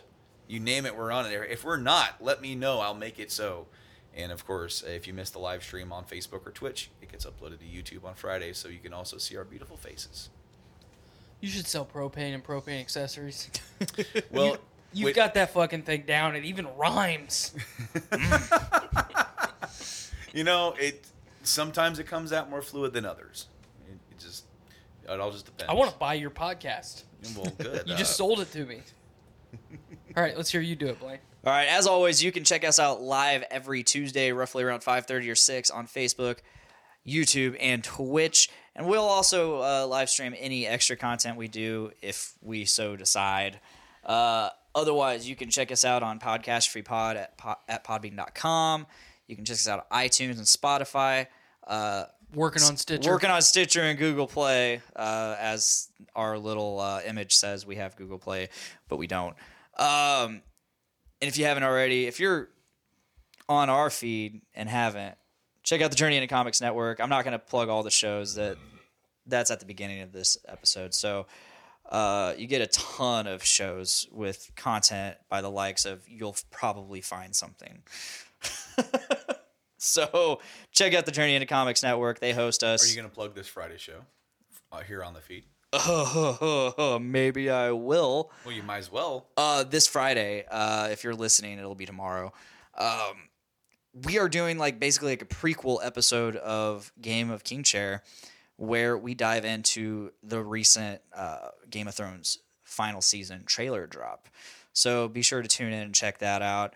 Uh, I don't know exactly who all is going to be on, but we're going to dive into it. We're going to talk about the Game of Thrones trailer and get you hyped for the new season as if you weren't already. So check that out. Also check out the Fun for Funds uh, show coming up March 23rd. It's in two weeks. It's ten dollars. You get live podcast for a few hours, and then you get live music. There's also live comedy. Uh, you're you're helping us raise funds for our network, and you're helping raise hype for LaFiCon and our network. So just come check it out, have a good time. The live music includes bands such as my own band number one. You got Which is killer. Which is killer. Let's It's let's awesome. let's interject that in there. Band number one fucking rocks. and no Jennifer, my plugs are not as smooth as Branden. Better than if better than if I were to do it. Oh, There's a lot of cool stuff coming to this feed as well. Uh, as you said, Game of King Chair is going to be a whole new podcast dedicated to Game of Thrones for this season. Mm-hmm. just for six episodes. there's episodes. the there, well, right, but there's the there's a the, mini uh, series. new metal show that you have with Nick Maxon. Yep, here. happy fun metal time. And there's going to be more Dick. stuff coming in the very very near future that we will be getting to very shortly. Oh yeah, looking forward to that. Definitely. But if that is all, that is all. Thank you guys for listening. Thank you guys for watching, and thank you Branden for joining yet Yeah, thanks again for hanging out with us. Hey, no problem for this guys. awesome episode 80, The Talons of Freedom. And thank you, Tyler, Thank you. for coming back. I've got one more thing to say. Say it. Fuck off, Joe Grimes. All right. Sending all of our big dick energy your way. Please make every day a big dick day. Bye, guys. Later.